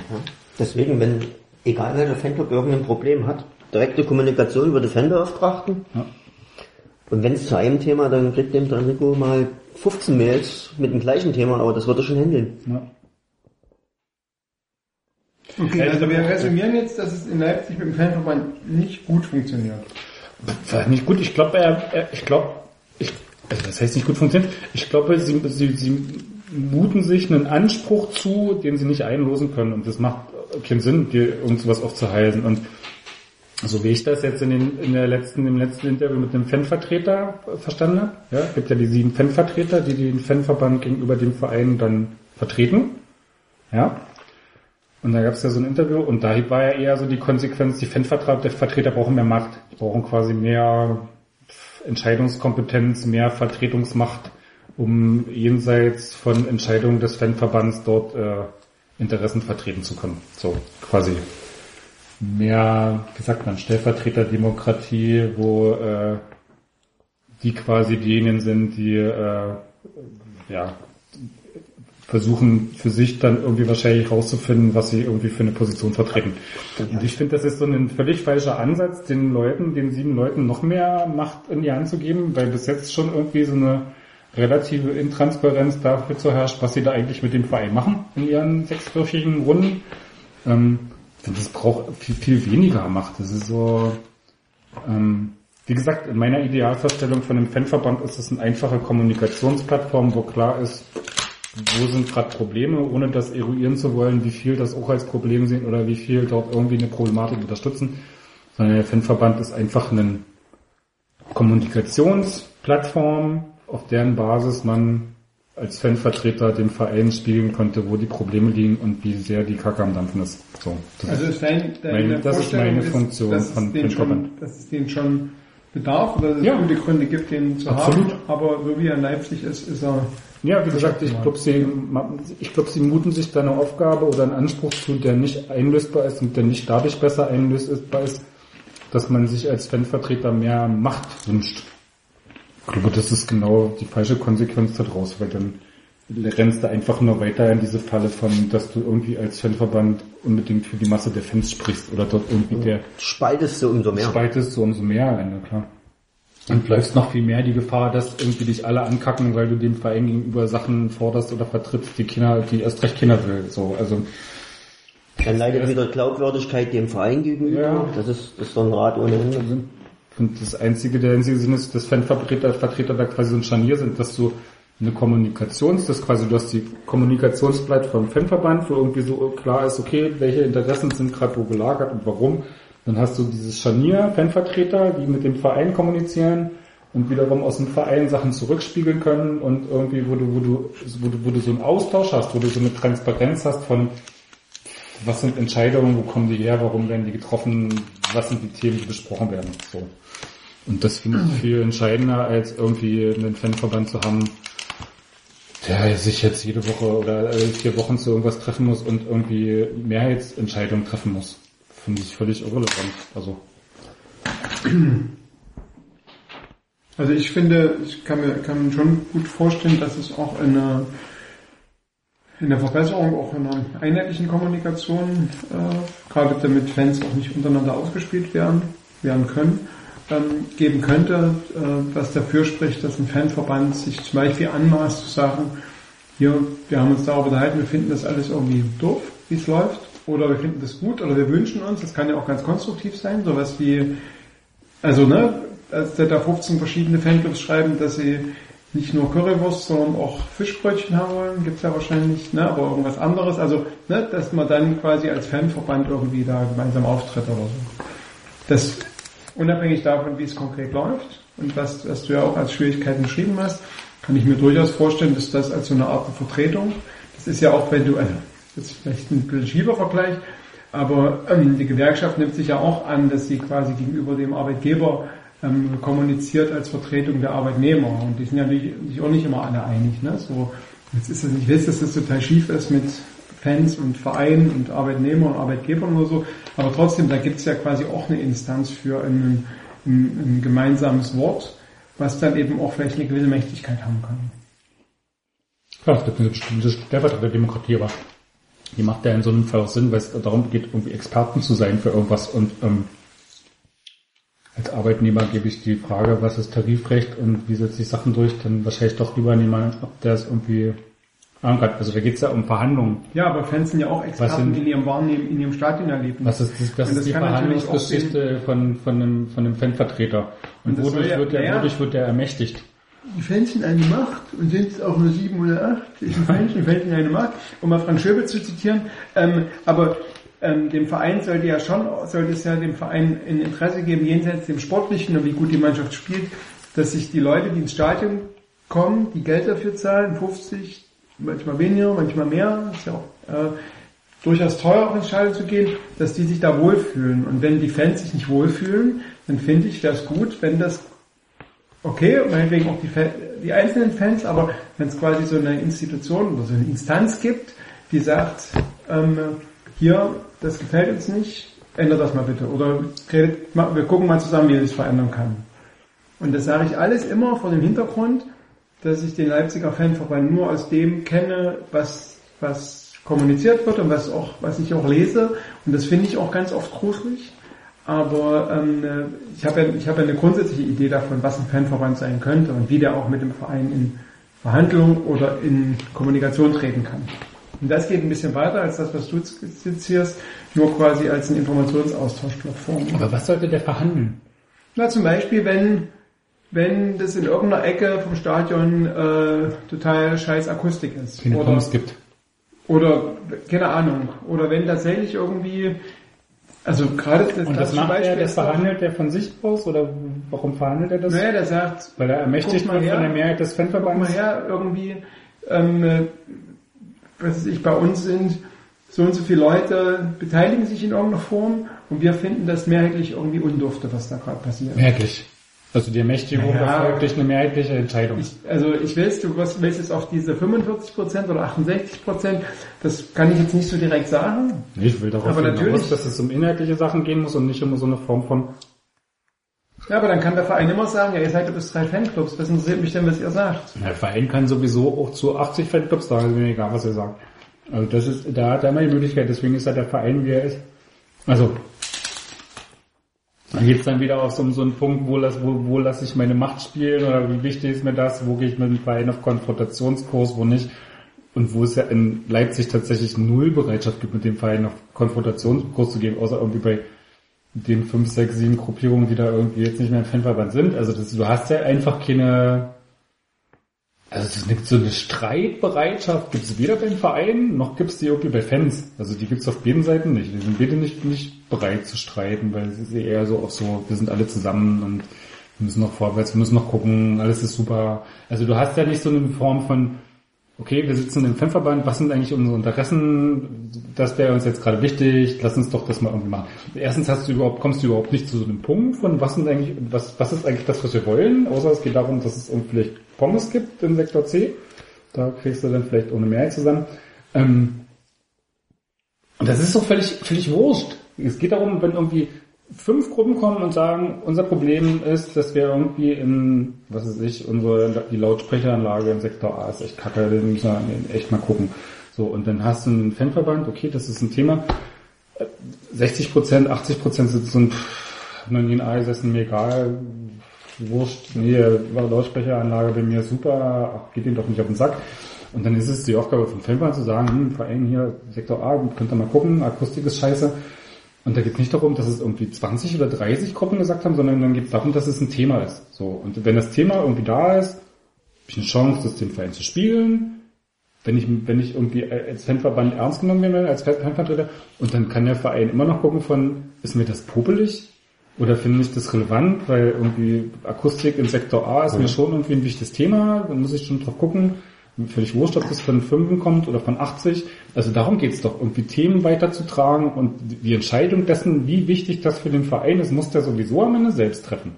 Es ist nicht, geht's nicht darum, und ich sag mal, das eine Mal in fünf Jahren, wo es wirklich um eine Sache geht, wo Fans zusammen für den großen Durchbruch in was auch immer, mir fällt kein Thema ein, kämpfen sollten. Da findet sich auch der Fanverband dann zusammen und dann finden sie auch eine aktionistische Ebene. Aber das brauchst du doch im Normalfall nicht. Wofür? Ja, also wir diskutieren tatsächlich auf zwei Ebenen, denn ich, ähm, ich diskutiere ähm, von dem Fanverband, wie er sein könnte und da würde mir jetzt sofort sagen, natürlich äh, würde ich auch an die Solidarität der Fans in B appellieren. Nicht. wenn's um, ja, genau, genau, und das ist der Punkt. Ich diskutiere auf einer Ebene, was könnte sein, was wäre gut, was wäre Ideal. Du diskutierst Ja. auf der Ebene von, wie könnten Menschen sein, aber das Und- man spielt ja da, Und doch gar ihr, nicht. und ihr diskutiert natürlich vor dem Hintergrund eurer Erfahrung mit dem Fanverband. Das ist aber das sind auch zwei Ebenen, weil wir Nee, können du doch bist nicht in dem linken Plenum heute. Das ist irgendwie, das macht halt, du bist bei ganz normalen Menschen, die kommen von überher. Wie das Rot bei Rote Bullen steht nicht für irgendwas, irgendeine politische Ausdruck. Ja, doch. Das ist mir aber jetzt neu. Ich dachte, ich habe mich so angezogen. Guck mal, deswegen habe ich die roten Granate. Ich habe übrigens 68. Deswegen gibt's ja auch bei den, den 68 Fanclub Kamera. Leningrad Cowboys. ähm, Ähm, ich habe übrigens 68 Punkte. ich habe schon Ja, 97. du hast schon viel mehr, aber du, du zählst ja auch die Tore. Ich habe ja die Punkte Hm. Weil die Bayern irgendwann noch schwächeln, reichen dies ja sowieso 72 zur Meisterschaft. Na, Ja. Die ja, 68 nicht, dass. Hoffenheim dann 78 hat. Kann Ähm, sein? Haben wir eigentlich mal sportliches? Dann kommt aber raus, dass Sandro Wagner gedopt war. naja, es gäbe nichts Bitteres als von Hoffen, Bittereres als von Hoffenheim geschlagen zu werden. ähm, nee, aber ich glaube, du Aber bist da beim Fanverband einfach bei der falschen Geschichte von, äh, von, von irgendwie so dieser, so, so einem, ja, aktionistischen, Menschenbild auszugehen, wo Leute sich irgendwie über Inhalte austauschen und zum Schluss kommen, ja, das müssen wir solidarisch. Nee, darum, das, ist ja nicht die Ebene. Da sitzen Leute im Fanclub, der gemeinsames Hobby ist, zu RB Leipzig zu gehen. So. Okay. Und die wollen, die sitzen nicht da, weil sie sich irgendwie mit dem Verein streiten wollen oder mit dem, was ich auch verstehe, was, das ist gar nicht negativ gemeint. Das ist einfach so, die wollen sich nicht streiten mit denen, das ist, die wollen ein normales Verhältnis mit denen. Wenn die irgendwie immer im halben Jahr zum Grillen mit Oliver Minzlaff eingeladen werden, dann sind die total zufrieden, das finden die super. Das ist für die das, das Idealbild von einem offenen, kommunikativen Verein. So. Punkt. Gar nicht negativ gemeint, aber so ist es ja. So. Das ist ja für die auch völlig okay. Das ist, das ist ja auch, das ist ihr Fansein. Aber wenn du mit der Struktur dann irgendwie in den Fanverband sein sollst, der irgendwie Probleme, Pro- Probleme löst oder irgendwie eine Mehrheitsentscheidung trifft oder an irgendeiner Stelle vorangeht oder Solidarität erwartet oder irgendwas. Das ist diese Quatsch. Du kommst da nicht, das ist eine Struktur, wenn du, wenn du das, wenn, wenn du diese Aufgabe in einem Fanverband aufhalst, das ist Unsinn. Lass die Leute da zusammensitzen, irgendwie Bier trinken, irgendwie sagen, was ist hier gerade ihr Problem, wer hat Problem, kein Problem, okay, wir es gehen gleich ja, weiter saufen. gibt ja. Fanclubs, die ganz bewusst ähm, aus dem Fanverband ausgetreten Ja, sind. weil sie vom Fanverband nicht verkriegen wurden. Genau. Und weil sie ja quasi auch einen Anspruch hatten, den ich so skizziert habe und dann in Anlehnung an Emma Goldmann gesagt haben, dann ist das nicht mein Fanverband. Ne? Nee, ja, genau. Deswegen machen sie ihre eigene Geschichte, weil Genau. die, weil das natürlich Gruppen sind, die in der Lage sind, sich eine selber eine Interessensvertretung zu schaffen, die sie benötigen.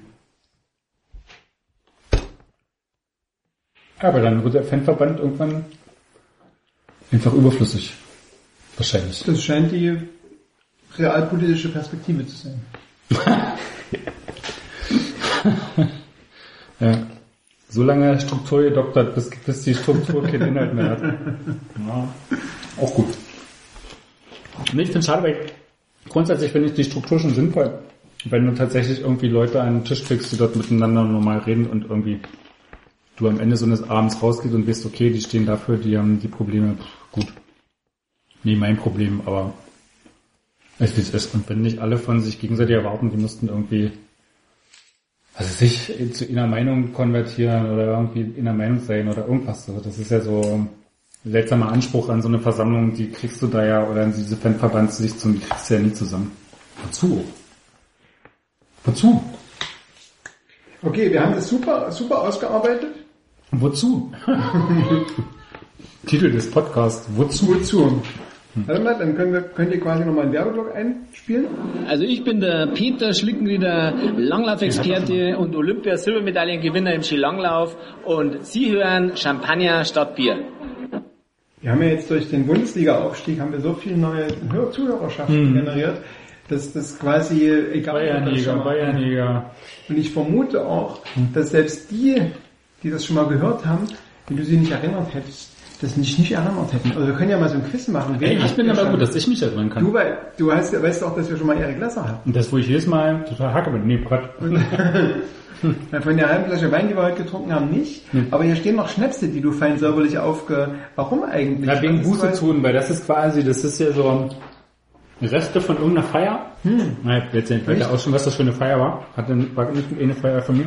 Und wenn da so viel Schnaps übrig gewesen ist, dann Wir war tun das aber keine. Buße, Buße damit, kehren auf den richtigen Weg, auf den Weg der Erleuchtung, hast du nicht gesehen, Umkehr, Neuausrichtung, Trichterweg einschlagen, Euphorie, Leipzig, Champions League? Bayernjäger. Deutscher Bayern- Meister. Deutscher Meister. Schlagen wir jetzt diesen Weg der Buße ein und geißeln uns quasi selbst für unsere schlechten Gedanken am Anfang der Saison. Wir rumpeln uns zu Platz 9, indem wir schlechten Schnaps trinken. Indem wir morgen Buße tun. Ja, genau, indem wir morgen mit Kopfschmerzen Buße. werden. Ja, Buße. Und man kann äh, austauschen, ich habe ja auch was, was RB-typisches. Nee, das ist das Falsche. Ich, Hallo Willi. hallo Willi. Willi Orban. Oh, wow, das ist gleich. Du bist ja Boxen, großer Experte, Boxen nicht so Fußballer. Willi Orban. Äh, Willi Wegner. Williams Likör mit Wodka. Echt. Willst du. Williams? Willst du Hallo Willi? Ach, Also es ja, gibt noch ja. Was gibt's noch? saure Kirsche, äh, Feige, Waldmeister, Helge nehme ich natürlich nicht. Pflaume und hier so einen Arschverkleber. Ba, ba, ba, ba, ba, Sahne, irgendwas. Nee, lass mal, dann war ja der Willi, war schon das... Willi. Willi will's wissen. Willi will's wissen. Und hier Wood. Falsch geschrieben, Bobby Wood. Der nächste Neuzugang. Nächste Saison. Genau. Woodkiss. Ja, sehr gut. Kirschlikör mit Wodka. Aber erst wenn der HSV Das wird ausgestiegen Nee, ich verzichte auf Schnaps. Ach, ich nehme noch so ein Elektrolytgetränk. Hier? Ja. Es gibt doch noch Zucker. ist doch verrückt. Psst, das Elektrolytgetränk. Elektrolytgetränk. Stimmt, das ist eins, was viele Elektrolyte hat. Ja, jetzt hat, wenigstens jetzt hat man es gehört. So, Fanta. Wer wird Torschützenkönig? Aber hier- Forsberg, Forsberg oder Sabitzer? Nee, ich bin hier bin noch bei Willi. Was muss ich mit Willi machen? Willi, also meine Überraschung der Saison ist Willi. Echt? Willi Orban. Zeig es mal in die Kamera. Ja, genau, jetzt mal in die Kamera. Falls man die Kamera. äh, ja, finde ich. Wir Äh, wollen über Überraschung der Saison reden. ja, wenn ich schon so bei Sport bin, ich finde Willi Orban ist meine meine bisherige. Finde ich super. Ähm, Ich habe fast die Leistung fast erwartet. Für mich ist noch viel überraschender Compare. Weil jeder vor der Saison gesagt hat, um Gottes Willen, her und Orban. Na, der war letztes, aber letztes Jahr äh, in der Rückrunde war der ja schon, naja, eh noch der drei, vier besten Spieler. bei- Ja, es sind immer noch ein paar kleine Wackler drin, aber er macht's wie bei ich, ich beim Kicks auch viel mit Übersicht. Der her jetzt. Ja? Ja, das Nee, er her, ist Übersicht. Aber bei Orban hatte ich ja mal so Angst, weil der so langsam war letztes Jahr. Zumindest in der ersten Halbzeit hat er so zwei, drei Situationen gehabt, wo er so mit fünf Meter Vorsprung losgerannt ist und mit fünf Meter Rückstand angekommen ist, nach 30 Metern. Und da hatte ich so ein bisschen, bisschen Angst, aber das kriegen sie echt gut hin. Aus irgendeinem Grund. Wahrscheinlich auch, weil er nicht so viel defensiv so sprinten muss, wie damals noch unter Rangnick. gut. Und dann natürlich immer eine Überraschung, das ist Demme, jedes Jahr. Immer, ja. Wer hätte vor zwei Jahren gedacht, dass Demme in der zweiten Liga unverzichtbar ist? Ich, wann habe ich das? Ich glaube, letztes Jahr zum Saisonbeginn habe ich prognostiziert, dass es eng wird für ihn. Spielt er immer noch. Hm. Was ist deine? Jedes Mal. Also ähm, ich hätte auch Rani sofort, ich hätte mich ja, das ja draußen, das überrascht mich, überrascht mich sehr. Ähm, ja, ich hätte auch sofort an Compare gedacht, weil Compare für mich in der zweiten Ligasaison eher auch ein Unsicherheitsfaktor war. In der Rückrunde? In der, in der, Zweit, in der generellen Zweitligasaison wahrscheinlich sind die Erinnerungen dann eher auf die Anfangs, auf die, äh, auf die ersten Spiele. Okay. Also es, ich gibt zumindest so ein paar, ähm, so ein paar Erinnerungen, was so die, die äh, Kopfball, Kopfballsituation betraf, wo er nicht so richtig gut aussah. Ähm, also das wäre meine erste äh, Erinnerung gewesen. Und dann, wie Bernardo diese Klostermann-Lücke schließen kann, das fand ich, fand ich für mich überraschend, aber es hat auch wahrscheinlich was damit zu tun, dass ich das Potenzial von dem äh, äh, Bernardo nicht kannte und deswegen gedacht habe, wow, der passt ja wirklich gut und der macht das auch gut. Und da als Linksfuß auf der rechten Seite zu laufen, also das fand ich, das, das hat mich überrascht. Und ähm, ja, das hängt aber natürlich mit meiner eigenen damit zu tun, äh, hat was damit zu tun, dass ich das vorher nicht wusste. So, und deswegen war es für mich eine er Überraschung. Rechtsverteidiger spielen kann, wusste Hasenglück, habe ich vorher auch noch. Dann, dann könnte man ja den Ralf Hasenhüttl mal fragen und vielleicht ist, stimmt er ja sogar mit überein, dass, dass das die Überraschung ist. Ähm, ja. Aber die, die Überraschung finde find ich sind tatsächlich, ist tatsächlich die Abwehr oder ist tatsächlich dieser Abwehrverbund mit irgendwie nur sieben Gegentoren nach zehn Spielen, weil die, weil die ja gerade in der, in der Vorbereitung ähm, auch so löch, löchrig erschienen. Ne? Also man hat Die haben ja hier, nichts zu tun. ja, genau, weil so, weil so früh ge, gepresst wird. Ne? So. Ich habe nicht mal mehr Angst, dass Gulaschi die Nummer eins ist. So weit ist es schon gekommen. RB-Fans ohne Angst. Ist es schon Arroganz? Nee, echt. Man, man, bevor Gulaschi hierher gekommen ist, man hat ja so ein paar Spiele von Salzburg gesehen, da war nicht so, ah, nicht so überragend und doch auch ein Unsicherheitsfaktor, gerade beim Rauslaufen bei hohen Bällen. Das war nicht so doll. Hat er für mich immer noch einige Wackler drinne, aber die halt durch die anderen gut abgefangen werden. Also ich weiß gar nicht, wo wir werden diese Diskussion schon mal als Bellot im Tor stand. Als Coltorti verletzt war, äh, warum so wenig Schüsse auf, oder warum das so gut funktioniert. Er hatte war ja auch, weiß nicht wie viele Spiele, acht Spiele, sechs Spiele in Folge ohne Gegentor.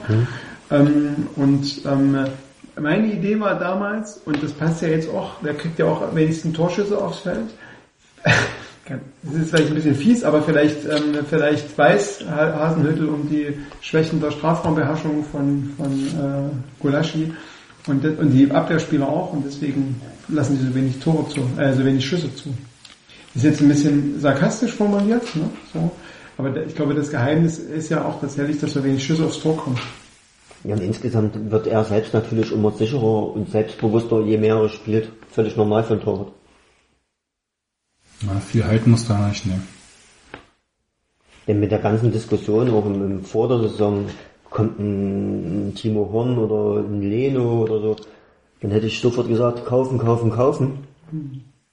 Aber das ist sicherlich nicht die größte Baustelle. Also da muss ich auch wirklich sagen, das ist ein Punkt, den ich auch, das funktioniert gerade, aber eigentlich verstehe ich es nicht. Ähm, so sympathisch wie der ist, Gulaschi, aber eigentlich verstehe ich es nicht, weil ich äh, gerade in dem, was so ums Tor rum passiert, ich finde Gulaschi ist auf der Linie der bessere Mann, aber in dem ringsrum äh, ist es Coltorti ja gewesen, auch wenn er, da, äh, genau, das Thema hatten wir letztens ähm, in der Diskussion, ähm, was quasi das, das Spiel, das Passspiel betrifft, wie, wie, wie unpräzise oder wie eher tendenziell unpräzise Coltorti da war und ähm, dass das bei Golaschi schon besser funktioniert, obwohl der auch immer noch kratzen und das geht auch manchmal ins Aus hat. Ne? Aber das ist grundsätzlich mit, als mitspielender Torwart ist ähm, Golaschi vermu vermutlich da die, die Nummer eins. Wobei man da auch, ich habe auch den, den Müller jetzt mal bei der zweiten gesehen. da fand ich es interessant, dass er gerade auf der Linie so seine Schwächen hatten, also dass er da irgendwie so Klopse hatte, dass ihm mal der Ball an die Schulter fliegt oder so bei einem Schuss. Aber bei dem, was so draußen war und wieder auch präsent war äh, im, im, im Abwehrverbund, das war schon, gut, ist nur Regionalliga, aber das war schon auch... Ja, Müller ist noch nicht so ganz so der fertige Torwart, das hat er, das hat er ja auch in Kaiserslautern gezeigt. Der hat zwei, drei Spiele gemacht, überragend. Mhm. Dann waren auch wieder ein paar Spiele dabei, wo richtige Klopse dabei waren, mhm. weil man die, die Lautern richtig Punkte gekostet haben. Haben sie auch zwischendurch auf die Bank gesetzt. Ja, genau. Letzte Saison. Deswegen mit Ambitionen bis zur Champions League musste sogar überlegen über, oder nachdenken über einen, über einen Trapp, der unglücklich in Paris ist. Junger deutscher Torhüter. Ja, wollten sie ja dieses Jahr schon holen. Mhm. Heute steht sowieso an. Auch. Ich meine, man muss davon ausgehen, dass Coltorti, der Vertrag, der läuft einfach aus, der wird auch nicht verlängert. Warum? Warum ist der, also aus eigener Motivation, warum ist der geblieben? Coltorti? Mhm. Das, das Ziel war, mit Leipzig erste Liga zu spielen. Naja gut, er hat bisher noch keine Minute mhm. gehabt und ähm, im Sommer gab es ja auch die Diskussion, dass er irgendwie nach Spanien zurückgeht, dass er irgendwie mit näher Familie und so wir erinnern uns alle an die tränenreiche Szene bei der Aufstiegsfeier. Also, ähm, Na, der ist hier zu Hause. Also, tatsächlich. Ich habe letztens doch das Schöne, hast du nicht gelesen, das Interview in der Tageswoche? Mhm. Tolles Interview. Sehr langes Interview mit Fabio Cortotti. Also einfach merkt, das ist eine, das ist für ihn ja schon zu Hause geworden. Also, der fühlt sich hier wohl, der ist hier gerne und der bleibt auch, wenn er am Ende des Jahres noch Bock hat, auch noch ein Jahr. Okay. Also, dem geht's ja einfach gut. Und er macht auch ein Bundesligaspiel die Saison. In dieser Saison. Das letzte. Champions League Quali. Das, das letzte Heimspiel gegen die Bayern. Weil da steht das ja schon fest. Dass die Bayern nicht mehr ankommen können. Dass die Bayern nicht mehr ankommen können. Meisterfeier. nee, der ist einfach hier total zufrieden. Also, der hat jetzt sein Glück gefunden und deswegen kann er auch damit leben, hier auf der Bank. Naja, ist jetzt, was ist er, 35? Hm. 36. Der spielt jetzt noch ein Jahr den Mentor für die jungen Hüpper, für Müller und das ist für ihn auch okay. Also. Aber dieser Wohlfühlfaktor, was du gerade gesagt hast, das hörst du ja von allen Spielern, eigentlich hm. durch die Bank. Ja, aber bei ihm ist es schon nochmal extrem. Ja, das ist, so, ist ja auch schon ein bisschen länger dabei. Ja. Merkst du, wie das den wirklich geprägt hat, so die vier Jahre. Ne, der kriegt ja ein Denkmal, wenn er abgeht. Kleines, so wie Sonic kleines Coltorti. 35 Euro. Ähm, wann wird eigentlich das Zorniger Denkmal? Genau. Wenn das von Rangnick äh, abgerissen wird. Ähm, genau. Überraschung. Haben wir die Überraschung? Du überlegst noch. Ja, also ich überlege. Negative Überraschung? Negative Überraschung? Das ist deine negative Überraschung? Gibt es negative Überraschung? Ja, nicht wirklich. Ich meine, die, die Spieler, die draußen sitzen, die sitzen zurecht draußen. Das ist einfach das dann... Ist erwartbar. An einem bestimmten Level ist halt einfach Schluss. Und die können über einen Umweg, können die anderswo einen neuen Anlauf nehmen und vielleicht trotzdem gute Erstligaspieler werden. Das wäre ja nicht das erste Mal. Aber was passiert im Kern mit? Wir haben jetzt auf jeden Fall Beuth, Kedira, Keimer, die Damari. Gut, Damari rechnen meistens noch nicht mit. Aber Boyd, Kedira, Keimer, die vielleicht schon im Winter auch gehen. Also zumindest Kedira und Boyd. Hat den Kalmar irgendwie Angebote? Der hat auch Angebote im ja, Sommer. Hat der, also beim Sommer war doch auch schon, hat doch Hasenhüttl gesagt, der trainiert bei uns mit, um sich zu empfehlen und ich lasse den auch immer mal einen Test Nee, später haben sie dann, der hat sich ja dann irgendwie empfohlen, der hatte ja so ein paar gute Testspiele und dann haben sie ihn behalten, weil die Kaderdecke so dünn war. Ja. Du willst auch nicht mehr gehen lassen? Okay. Er hatte schon so, zumindest zweitligamäßig hatte der schon Angebote. Okay. Thomas Ohrer in Karlsruhe. Ah. nee, keine Ahnung. ähm, aber das sind die drei, die abgehen. Also die man auf jeden Fall jetzt äh, auch nicht mehr nicht mehr eine, eine, eine längerfristige Chance kriegen wollen. Ich frage mich ja bei so, wenn, wenn du die drei abgibst, musst du die auch irgendwie ersetzen? Na, du musst kaufen und dann hast du wieder das gleiche Prinzip, was immer bei Transfer ist. Den du kaufst, der sollte dir möglichst sofort helfen und besser sein als die, die da sind. Ja, aber da schmeißt du dann nicht irgendwie so komplett diese gewachsenen Strukturen gerade? Also Die holst du, holst du dann tatsächlich einen Spieler, der besser ist als ein Demme? Potenziell, wenn du Kniere abgibst? Nachdem du Demme gerade in den Vertrag bis 2020 an die Backe genagelt hast? Das passiert doch nur, wenn Kimmich unbedingt bei Bayern wieder weg will. Ja, was, was zu erwarten ist. Also Na, ich denke auch. so. Ja. Der muss den Verein wechseln, wenn er mal die Champions League gewinnen will. das wird dem Rangnick schon verklickern. ähm, nee, aber ich finde das tatsächlich interessant, weil du hast jetzt sowas. Also klar musst du perspektivisch die Position auch nochmal dreifach besetzen und gerade im zentralen Mittelfeld wahrscheinlich auch nochmal Alternativen haben, aber du bist natürlich dann immer an so einem Punkt, dass du so Leute wie Demme dann irgendwie plötzlich in so eine, tatsächlich in so eine Nummer 3 Rolle schiebst, wo sie dann irgendwann sitzen bleiben. Aufgabe der Machst du Trainer, Sportvorstand, Moderieren. Hm. die Leute bei Laune zu halten. Oder wäre es die andere Option zu sagen, wir haben ja Nachwuchsspieler, auch wenn die gerade Teller waschen. Also, ähm, ähm, Aber wer wird denn da wirklich eine Option in den nächsten zwei Jahren? Janet und Touré waren noch die, die am nächsten dran waren. Bis sie Teller waschen mussten. Aber vielleicht ist das ja auch so ein bisschen so Karate-Kid-mäßig. Vielleicht hat der Tellerwaschen irgendeine motorische Folge, die dann total durchbricht. Und sie in ihre Entwicklung fortbringt. stimmt. Habe ich eigentlich schon einen Schnaps getrunken? Hast du, Ja, den, ich Wasser, hast ich- du Willi schon Ich habe ausgetrunken? Willi schon geehrt. Wahnsinn. Also, Dann bin ich bei Bobby Wood. wir können uns festlegen, dass Willi Spieler der Saison wird. Ja. Ja. Zumindest eine Abwehr. Zumindest eine Innenverteidigung. Spieler der Innenverteidigung der Saison. Spieler der rechten Innenverteidigung der Saison. Wer wird denn der erste Nationalspieler, deutsche Nationalspieler bei RB? Na, war das nicht Werner, der den letzten Freiling rausgehauen hat? Ich fürchte, dass der am nächsten dran ist gerade. Ich fürchte aber, dass man in der Nationalmannschaft mer- merken wird, dass er ein sehr, ein, ein, schon eher ein Rollenspieler ist. Ne? Also, dass er in Leipzig eine Rolle gefunden hat, die so perfekt zu ihm passt und wo er glänzen kann, die er, eine Rolle, die er in der Nationalelf nie finden wird. Ein topfitter Klostermann in Olympiaform, so hätte ich mir gut vorstellen können. Absolut. Also, wenn der sich verletzt wäre, könnte man sagen, mit in der Zeit, die er wieder rankommt. Denn eigentlich ist ja gerade jetzt auch Nationalmannschaft Kimmich ist ja verschenkt auf Rechtsverteidiger. Also ich erinnere mich an die ganzen Tweets, als die Olympia äh, bei Olympia gespielt haben und alle da irgendwie den besseren, den deutlich besseren Lahm gesehen haben im Klostermann. War doch viel schneller und Ja. das ist schon übertrieben, Aber ne, es aber- gab schon eine gewisse Euphoriewelle, ähm, dem zuzugucken und zu sagen, na klar ist das einer für die rechte Abwehr in der Nationalmannschaft. Hat links gespielt bei Olympia. Ja, ja, stimmt. Außenverteidigung der Nationalmannschaft. Rechts hat er zwei Jahre gespielt, glaube ich. Ja. Da vielleicht ja auch Orban. Willi Orban überlegt ja noch, ob er für Polen, Ungarn oder Deutschland spielt. Und ich glaube, essentiell hängt es daran, dass er auf eine Einladung von Jogi Löw wartet, Aber da steht er sich ganz für weit hinten Ungarn dran. und Polen entscheidet. Da steht er ganz weit hinten dran. Was gibt's denn auf der Innenverteidigerposition in Deutschland für Alternativen? Hummels, Boateng sind gesetzt. Danach hast Ja. du Höwedes, danach hast du Tar. Naja, ta.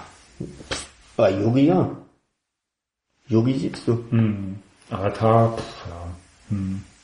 Das vergessen. Dann hast du immer noch einen Süle, der Kandidat werden könnte. Der vielleicht sogar mit, mit, im Aufbauspiel ein, ein Tick viel besser ist als Orban. Was? Definitiv. Ja, aber Orbans ist doch gerade eine der Qualitäten von ihm, Aufbauspiel. Pässe durch die Mittelreihe durch, äh,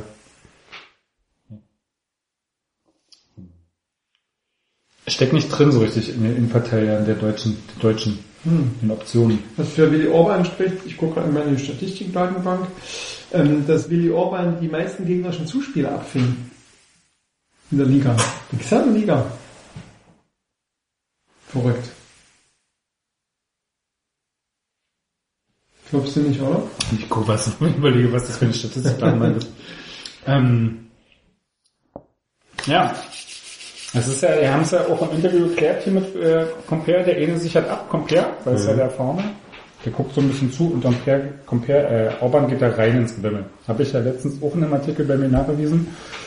dass der entscheidende Unterschied zwischen Compare und Orban der ist, dass Orban eher viele Zweikämpfe hat, viele Zweikämpfe bestreitet, dem Getümmel nicht aus dem Weg geht, während Compare eher so ein bisschen dem Ganzen so ein bisschen aus dem Weg geht, Sachen über das Auge löst, über Routine etc. Von daher passt die äh, Statistik mit den abgefangenen Wellen sehr gut dazu. Schön, gut, dass ich dich bestätigen konnte. Hätte fast von mir sein können. Das ist meine liebste Rolle hier. Alles klar. Und wann kommt die Krise? Na jetzt? Jetzt? Ja, ich bin mir nicht sicher. Leverkusen? Bis zur Winterpause? Hm, Ich denke, Krise? in Freiburg? In Freiburg kommt die Krise? Gegen In Freiburg? Freiburg kommt der Schnupfen. Genau, weil da wird es wieder schneien. Ja. Und also das, was man ja irgendwie konstatieren muss, dass die äh, Mannschaften bisher tatsächlich nicht mit diesem sehr aggressiven Pressing und diesem total schnellen Umschalten, vielleicht haben sie sich darauf eingestellt, dass hochgepresst wird, aber wie schnell das gelingt, das äh, funktioniert ja geradezu perfekt bei RB. Und deswegen vorhin auch, als ich davon sprach, dass die in der Rückrunde vielleicht alle dann aufs Treten äh, gehen, ähm, äh, könnte das sein, dass man versucht, das genau zu, äh, zu unterbinden. Und Freiburg weiß ja, wie man RB begegnen kann, obwohl RB sich natürlich nochmal verstärkt hat. Aber dieses grundsätzliche Spiel kennt Freiburg natürlich aus der vergangenen Saison. Und von daher kann ich mir das durchaus vorstellen, dass Freiburg die erste Mannschaft ist, die da wirklich auch ein bisschen aufzeigt, wie man gegen dieses System auch gut spielen kann. Bin mir jetzt nicht Und Leverkusen sieht jetzt nicht so stark an wie naja, bei Leverkusen ist ja so, Leverkusen ist individuell natürlich viel besser besetzt und spielt natürlich ein ähnliches System und könnte das, aber diese, also das, was Leverkusen, also, also Leverkusen sind irgendwie Underperformer, die können viel besser, aber irgendwie kriegen sie seit Jahren nicht so gut hin. Da gibt's mal so einzelne Spiele, wo die irgendwie aufblitzen und dann gibt's aber eben auch so ein Tottenham-Ding, wo sie irgendwie Angst vor der eigenen Courage in Wembley haben oder so, ne? So. Haben sie gewonnen? Haben sie gewonnen. es gibt so Spiele wie Tottenham, wo sie gewinnen, ne? Und dann gibt's ähm, ähm, und dann gibt's Spiele, ähm, die, wo es halt nicht so gut funktioniert. Also es ist halt so ein Auf und Ab und ähm, ich sehe, also dadurch, dass ich die Konstanz nicht sehe, natürlich kann das, äh, natürlich ist Leverkusen ein, ein äh, gefährlicher Gegner, aber irgendwie Hm. vom Gefühl her, Habe ich kein gutes Gefühl. Äh, ein gutes Gefühl. Also dadurch sind sie zu, zu, zu unstabil. Also ne, das, ich, ich denke, dass von der Anlage und von dem, wie welche, welche äh, wie, wie Freiburg auch die Saison spielt und wie Freiburg auch RB schon gespielt hat, ist Freiburg irgendwie der ge gefährlichere Gegner, weil die eben genau in dem auch konstant und gut, gut sind. Aber das ist auch wie immer Stochern im Nebel. Und da ich ja nicht mal wusste, dass Tottenham zu Hause in Wembley verloren hat, 0 zu 1, dadurch kann ich das auch.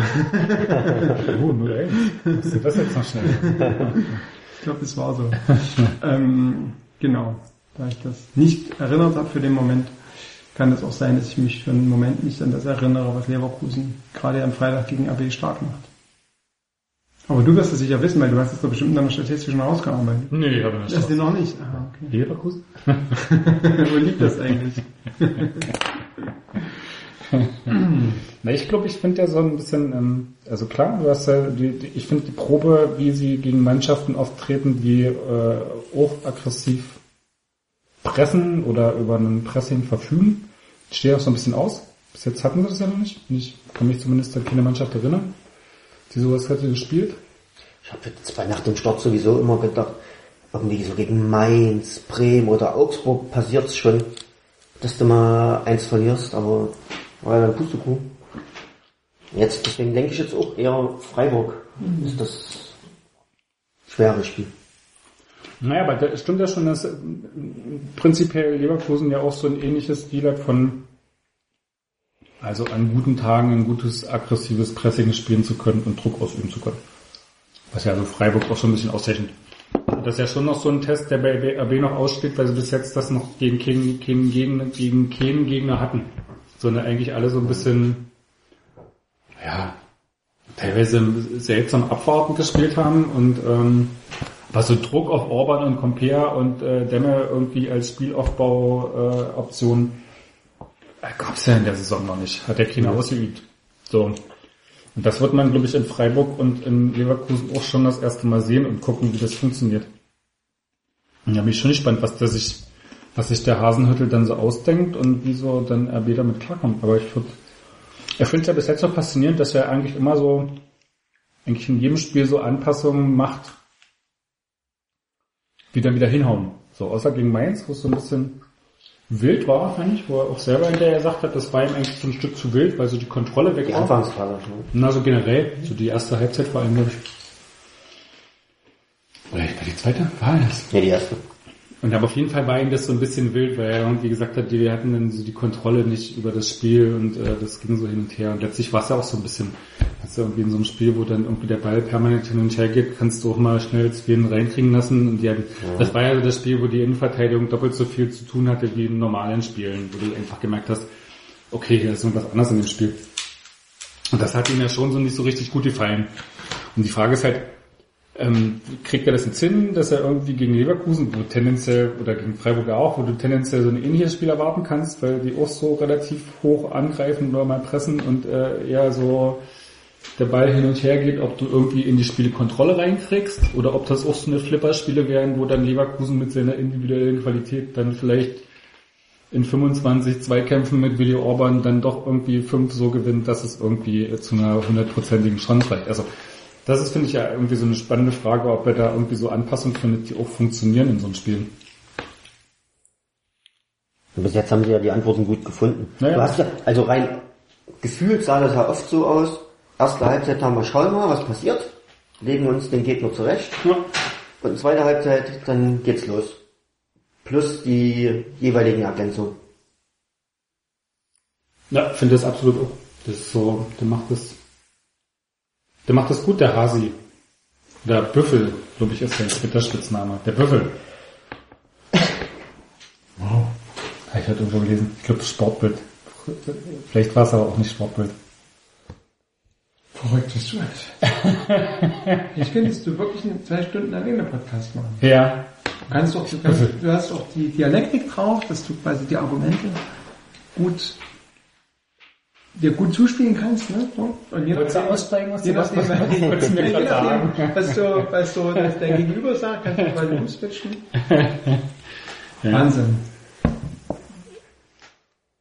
Wir müssen mal auf die Uhr gucken, oder?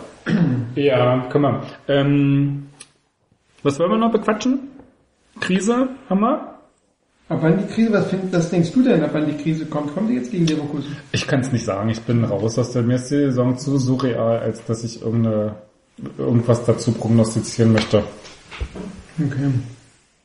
Ich hab dazu null, mir ist, ich kann, äh, ich, mir ist, nee. Ja, aber wenn bei Bayern nach zwei Unentschieden von Krisen gesprochen wird, dann muss bei uns nach einer Niederlage gegen Freiburg von Krise gesprochen Ja, werden. Trainer raus. Trainer raus. Trainer raus. Es kommt ja nicht drauf an, dass man verliert, sondern wo man verliert. Ne? Freiburg wäre natürlich eine Katastrophe. Aber Darmstadt wäre noch Würde die ganze, Saison kaputt machen. naja. Naja. Ich glaube, Hasenhüttl ist tatsächlich nicht Rangnick, der in Freiburg äh, mal ins offene Messer rennt. Also wenn wir jetzt, das haben wir, wir haben das tatsächlich vorhin, als wir über die Überraschung der Saison gesprochen haben, das, ich muss wirklich sagen, ich finde das, finde das absolut phänomenal. Ich habe das auch letztes Jahr in Ingolstadt oder vor zwei Jahren in Ingolstadt, als die zweite Liga gespielt haben, auch als Gegner von RB. Ich habe das nicht auf dem Schirm gehabt, wie flexibel und wie durchdacht dieser Hasenhüttel, also Ne, man kann jetzt natürlich auch bei manchen Spielen kann man auch von Zufall reden, so, ne? Also das äh, nee, nicht von Zufall, von also du kannst schon auch mal in Situationen wie gegen Mainz oder ich erinnere mich auch an selbst beim HSV gab es ja am, relativ am Anfang Situationen, wo der HSV in Führung hätte gehen können, wenn es irgendwie ganz dumm läuft. Und gegen Mainz hätte das eben auch passieren können. Ne? So. Und- Mainz? Nee, bei Mainz nicht. Stand ja nach drei Minuten schnell ins Null. Naja, aber du, es gab ja trotzdem in der ersten Halbzeit auch Situationen, knifflige Situationen, also es gab Situationen, die wir auch gerade besprochen haben, wo dann eben auch mal ein Ball rein, reinrutschen kann. Also ich habe irgendwie die ganze Zeit auf der anderen Seite gestanden und dachte, das wäre eine totale Dominanz von RB, aber als ich mir danach irgendwie nochmal im Fernsehen angeguckt habe, ich dachte, ich habe ich erst gecheckt, wie viele Chancen auch Mainz irgendwie hatte, ne? So, die dann eben nicht reingingen. Ne? Also potenziell, die kann man nicht zum Torschuss, ne? Genau, also da, da war, hätte es, es hätte aber gefährlich werden können, ne? So. Und ähm, von daher, in dem, was Das ich kannst prinzipiell in Darmstadt auch.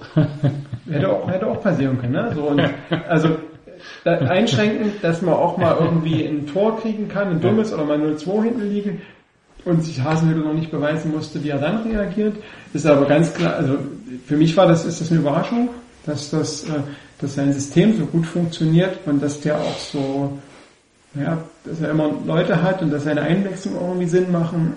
Ich habe das auch am Anfang der Saison nicht für möglich gehalten, dass Kaiser mal nicht spielt. Ne? Das war eine Überraschung, als er nicht in der Startelf stand und so. Und das funktioniert aber ja auch. Und wenn er dann kommt, funktioniert es auch. Also ne, irgendwie, das finde ich, ist auch noch eine zusätzliche Überraschung für mich, weil ich das vorher nicht so auf dem Schirm hatte. Aber auch da muss man einschränkend sein, sagen, das haben andere Leute, die viel mehr Experten sind, wahrscheinlich auch schon in Aalen, in Ingolstadt, in Unterhaching oder wo äh, der alles schon Trainer war, Hasenhüttel schon gesehen. Also manche haben es wahrscheinlich schon gesehen, als er selber noch gespielt. Das Spannende wird eben, das, nee, das Spannende ist doch ganz einfach. Wenn die ersten Trainer wirklich ein Rezept finden gegen die Spielweise von RB. Das war ja das gleiche bei Dortmund unter Klopp. Erste Meisterjahr sind ja durchmarschiert, auch im zweiten Jahr und danach wusste jeder, wie er gegen Dortmund zu spielen hat. Und schon stotterte es etwas. Na, aber ich glaube, da ist der dann musst schon du haben. flexibler. Das ist ja, der ist ja schon anpassungsfähiger. Jetzt Der BVB hatte nur das eine System, Ja. konnte nicht umstellen. Aber da sind eben die Spieler von RB wahrscheinlich auch spielintelligent und, und in, im ganzen Training jetzt schon, dass, dass die eben zwei, drei Systeme spielen. Du siehst ja auch teilweise, wie die das System jetzt schon im Spiel immer anpassen. Okay, also haben wir das Thema Krise auch, dass es vielleicht nicht Wann kommt. streiten sich denn Rangnick mit Hasenhüttl? Wenn die Champions League am Ende des Jahres nicht kommt. Wann bricht der Streit endlich aus? Wann gibt's Gossip?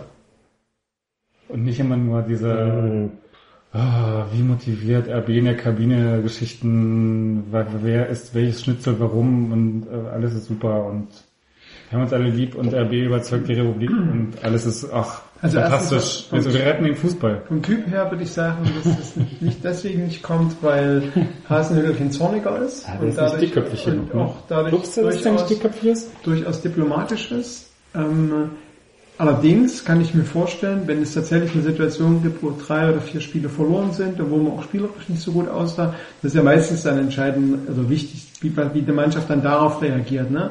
Gibt es dann diejenigen, die in der Mannschaft unzufrieden sind, weil sie nicht spielen, die dann gegen Trainer schießen oder so? Es sind bis Gibt's drei dünnen irgendwelche-. Gibt es irgendwelche ähm, Animositäten, dass Rangnick sagt, hier hättest du mal in der Halbzeit das und das gemacht? Also, ne, ich versuche gerade auf deine Frage zu antworten.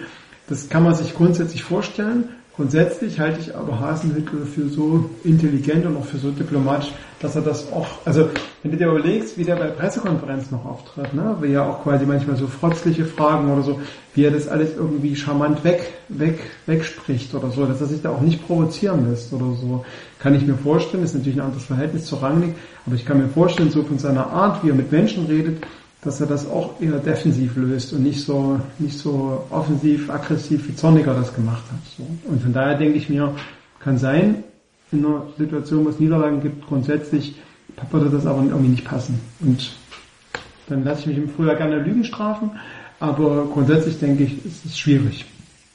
Das, das zerbricht in irgendeiner Form. Wird eher, ja, Das ist ja zwischen Rangnick und Zorniger auch erst nach zweieinhalb Jahren zu brauchen. Genau, aber wa- wahrscheinlich wird Rangnick nächstes Jahr in England trainieren. Ich gab ja jetzt irgendwie die Tage wieder irgendwelche Leeds-Gerüchte. Von daher, Du musst aber auch alles durcheinander. Was, was grundsätzlich ein Problem werden kann, was ja damals schon bei Hoffenheim auch war, dass gerade nach einer erfolgreichen Saison von außen halt Probleme eigentlich reingetragen werden, indem den Spielern von irgendwem Angebote gemacht werden, die, wo sie einen Kopf verdreht bekommen. Auch der Trainer, wo er überlegt, hm, Na, ich glaube beim Trainer dauert es noch wahrscheinlich Ja. ein, zwei Jahre. Auf aber Spieler auf jeden Fall. Spieler auf jeden Fall, klar.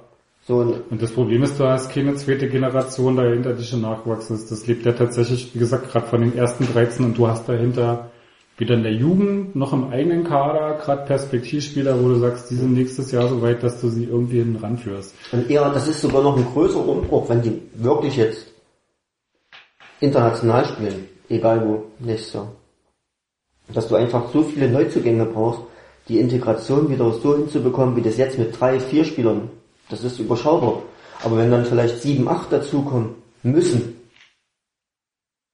Ja. das ist wieder eine, eine riesen Herausforderung. Und dann sind die Ansprüche äh, auch der Fans, Titel. ja, die werden ja immer, Titel müssen immer wir- mehr. Und dann, dann wäre, was, du wirst dieses Jahr Fünfter vielleicht und nächstes Jahr nur Siebter, dann geht auch das Gemaule schon wieder los. naja, klar. Ja, Die zu Recht. Die Zu Recht. auf in Grimmer ins Stadion Wir gehen. sind keine Rückschritte mehr gewohnt. Und dann fällt die Entscheidung einfach für Grimmer, na klar. Weil nach Grimma strömen sie aus allen Himmelsrichtungen. Ja. Die Mulde hinauf und hinab. Auf der Mulde lang. Kannst du Dresden Zuschauer abgraben. Auf einem Wege. Dann äh, lass mal gleich nach Riesa gehen. Wir wollten ja sowieso mal Sportstadt sein. Ah, da fließt die Elbe nicht die Mulde. Nur so als Hinweis. Fluss ist Fluss. Größerer Fluss. So, was haben wir noch? Ich glaube, wir sind ja bei 2 Stunden 40 oder Ja. Ja, weil sie lange über Israel geredet haben? Ja, kannst du alles rausschneiden. Ganz Israel. ja. Äh, Mir werden verschiedene Witze jetzt dazu eingefallen, aber ich lasse das. Ähm, war schön mit euch, würde ich sagen. Ich habe meinen Zettel durchgelesen, das noch drin steht. Echt? War schön Da mit, war nichts mehr? war schön, noch, das steht ja, war schön mit euch. Nicht vergessen. Nicht, nicht vergessen. Warte mal, dann lassen wir uns hier noch verabschieden. Ich bin Richard Freitag und Sie hören Champagner statt Bier. Haben wir noch nicht gehabt. Doch. Und an euch, liebe Zuschauer, ihr könnt jetzt ausfinden, in welcher Folge. Ja, ich dann will gibt es einfach äh, Vielleicht, 60 Stunden Podcast-Geschichte, 80. dann gibt es vielleicht einen Preis. Ja. Stimmt, da würde ich, also wer das weiß, da würde ich tatsächlich... Eine Schale Sonnenblumenkerne. Wäre hier denn Olympiaspiel von 2012? Das würde ich wahrscheinlich, das würde ich erst dann versteigern, wenn es dir finanziell ganz schlecht geht. Und Nee, natürlich für würde einen ich guten das, Zweck. Ja, naja, für, für den weiter, Für einen Verein. Damit er, damit er jetzt im Stadion bleibt. Wir, wir, versteigern das, wir versteigern das Spiel und geben das Geld an RB Leipzig, damit die jetzt in der Arena bleiben. Dabei unserer. zum Financial Fair Play. okay. Wir kaufen die, kaufen die Ich UEFA glaube, damit. wir, ich glaube, uns fallen viele kaufen damit die UEFA. Ja. ja. Machen wir dich zum Präsidenten? Hm, kann ich blocken für euch dann? Kannst du Als Präsident kannst du machen, was du willst. Ich will nicht blocken, was blocken. Willst du UEFA-Blogger? Der UEFA-Blogger. Offizieller UEFA-Blogger. Du heißt ein UFTA-Blogger. Ja. Wir haben gar nicht so viel getrunken für die schlechten Witze, aber tut mir leid, manchmal ist es halt... Diese Ermüdung hat manchmal Ja. ähnliche Effekte. Ähm, so, es sind zwei. Es ist sau spät. Müssen wir zeitig raus. Ja, ich muss auch arbeiten. Das Geld, das ich hier von dir kriege, reicht nicht nee. zum Blocken. Ich werde ja nicht noch Minuten bezahlt. Du bist kein Fangehaltbezieher. Ich bin kein Fan, ich bin Journalist. So, wir klären jetzt noch die Frage mit dem Fangehalt, bauen Banner, äh, bauen uns den perfekten Fanverband, Ja. ähm, Und hängen die heute Nacht im Block A auf, die Banner. die Banner in den Oberrang. Oder in den Unterrang. Ja, als, als subversives Element. Du bist ein alter Punker. Ja, ähm, vielen Dank Frank für Speis und Trank, nee, fürs hier sein, fürs dabei sein. Vielen Dank Dirk. Ach, ich glaube, noch, es gibt ja noch was. Es gibt noch Es was. gibt noch was Süßes. So ist die Guck mal, es gibt nämlich hier so eine, das ist lecker, das ist nämlich, also ich weiß gar nicht, wie das, wie das Hebräisch heißt, ich kann Hebräisch leider nicht, aber das Schokolade. ist sowas, wie- das ist sowas wie türkischer Honig. Sau lecker und das gibt's auch in Israel, israelischer Honig, ähm, ist, ach das ist äh, so eine Masse wie Chalva, genau, ist sau lecker, isst mal, oder mal, ich, es gibt verschiedene Sorten, ich habe jetzt hier schon grün, rot und äh, oh, Gold gibt's auch noch dazu, genau. Grün ist für den Frank. und da haben wir noch einen schönen Abschied, einen schönen süßen Abschied mit Halva. Ist sehr lecker, kann man, kann man gerne und gut essen und dabei randalieren. So. Bis zum nächsten Mal. Tschüss. Ähm, was stimmt mit euch? Tschüss. Tschüss, tschüss. Falls wir uns nicht mehr hören, dann habe ich mir den Honig hier. Ich glaube, das ist der absolute Knisper, Knisper-Podcast gewesen. Knisper und Schmatz und der, wie war das? Knecker. Adios. Ciao. Tschüss. Mmh,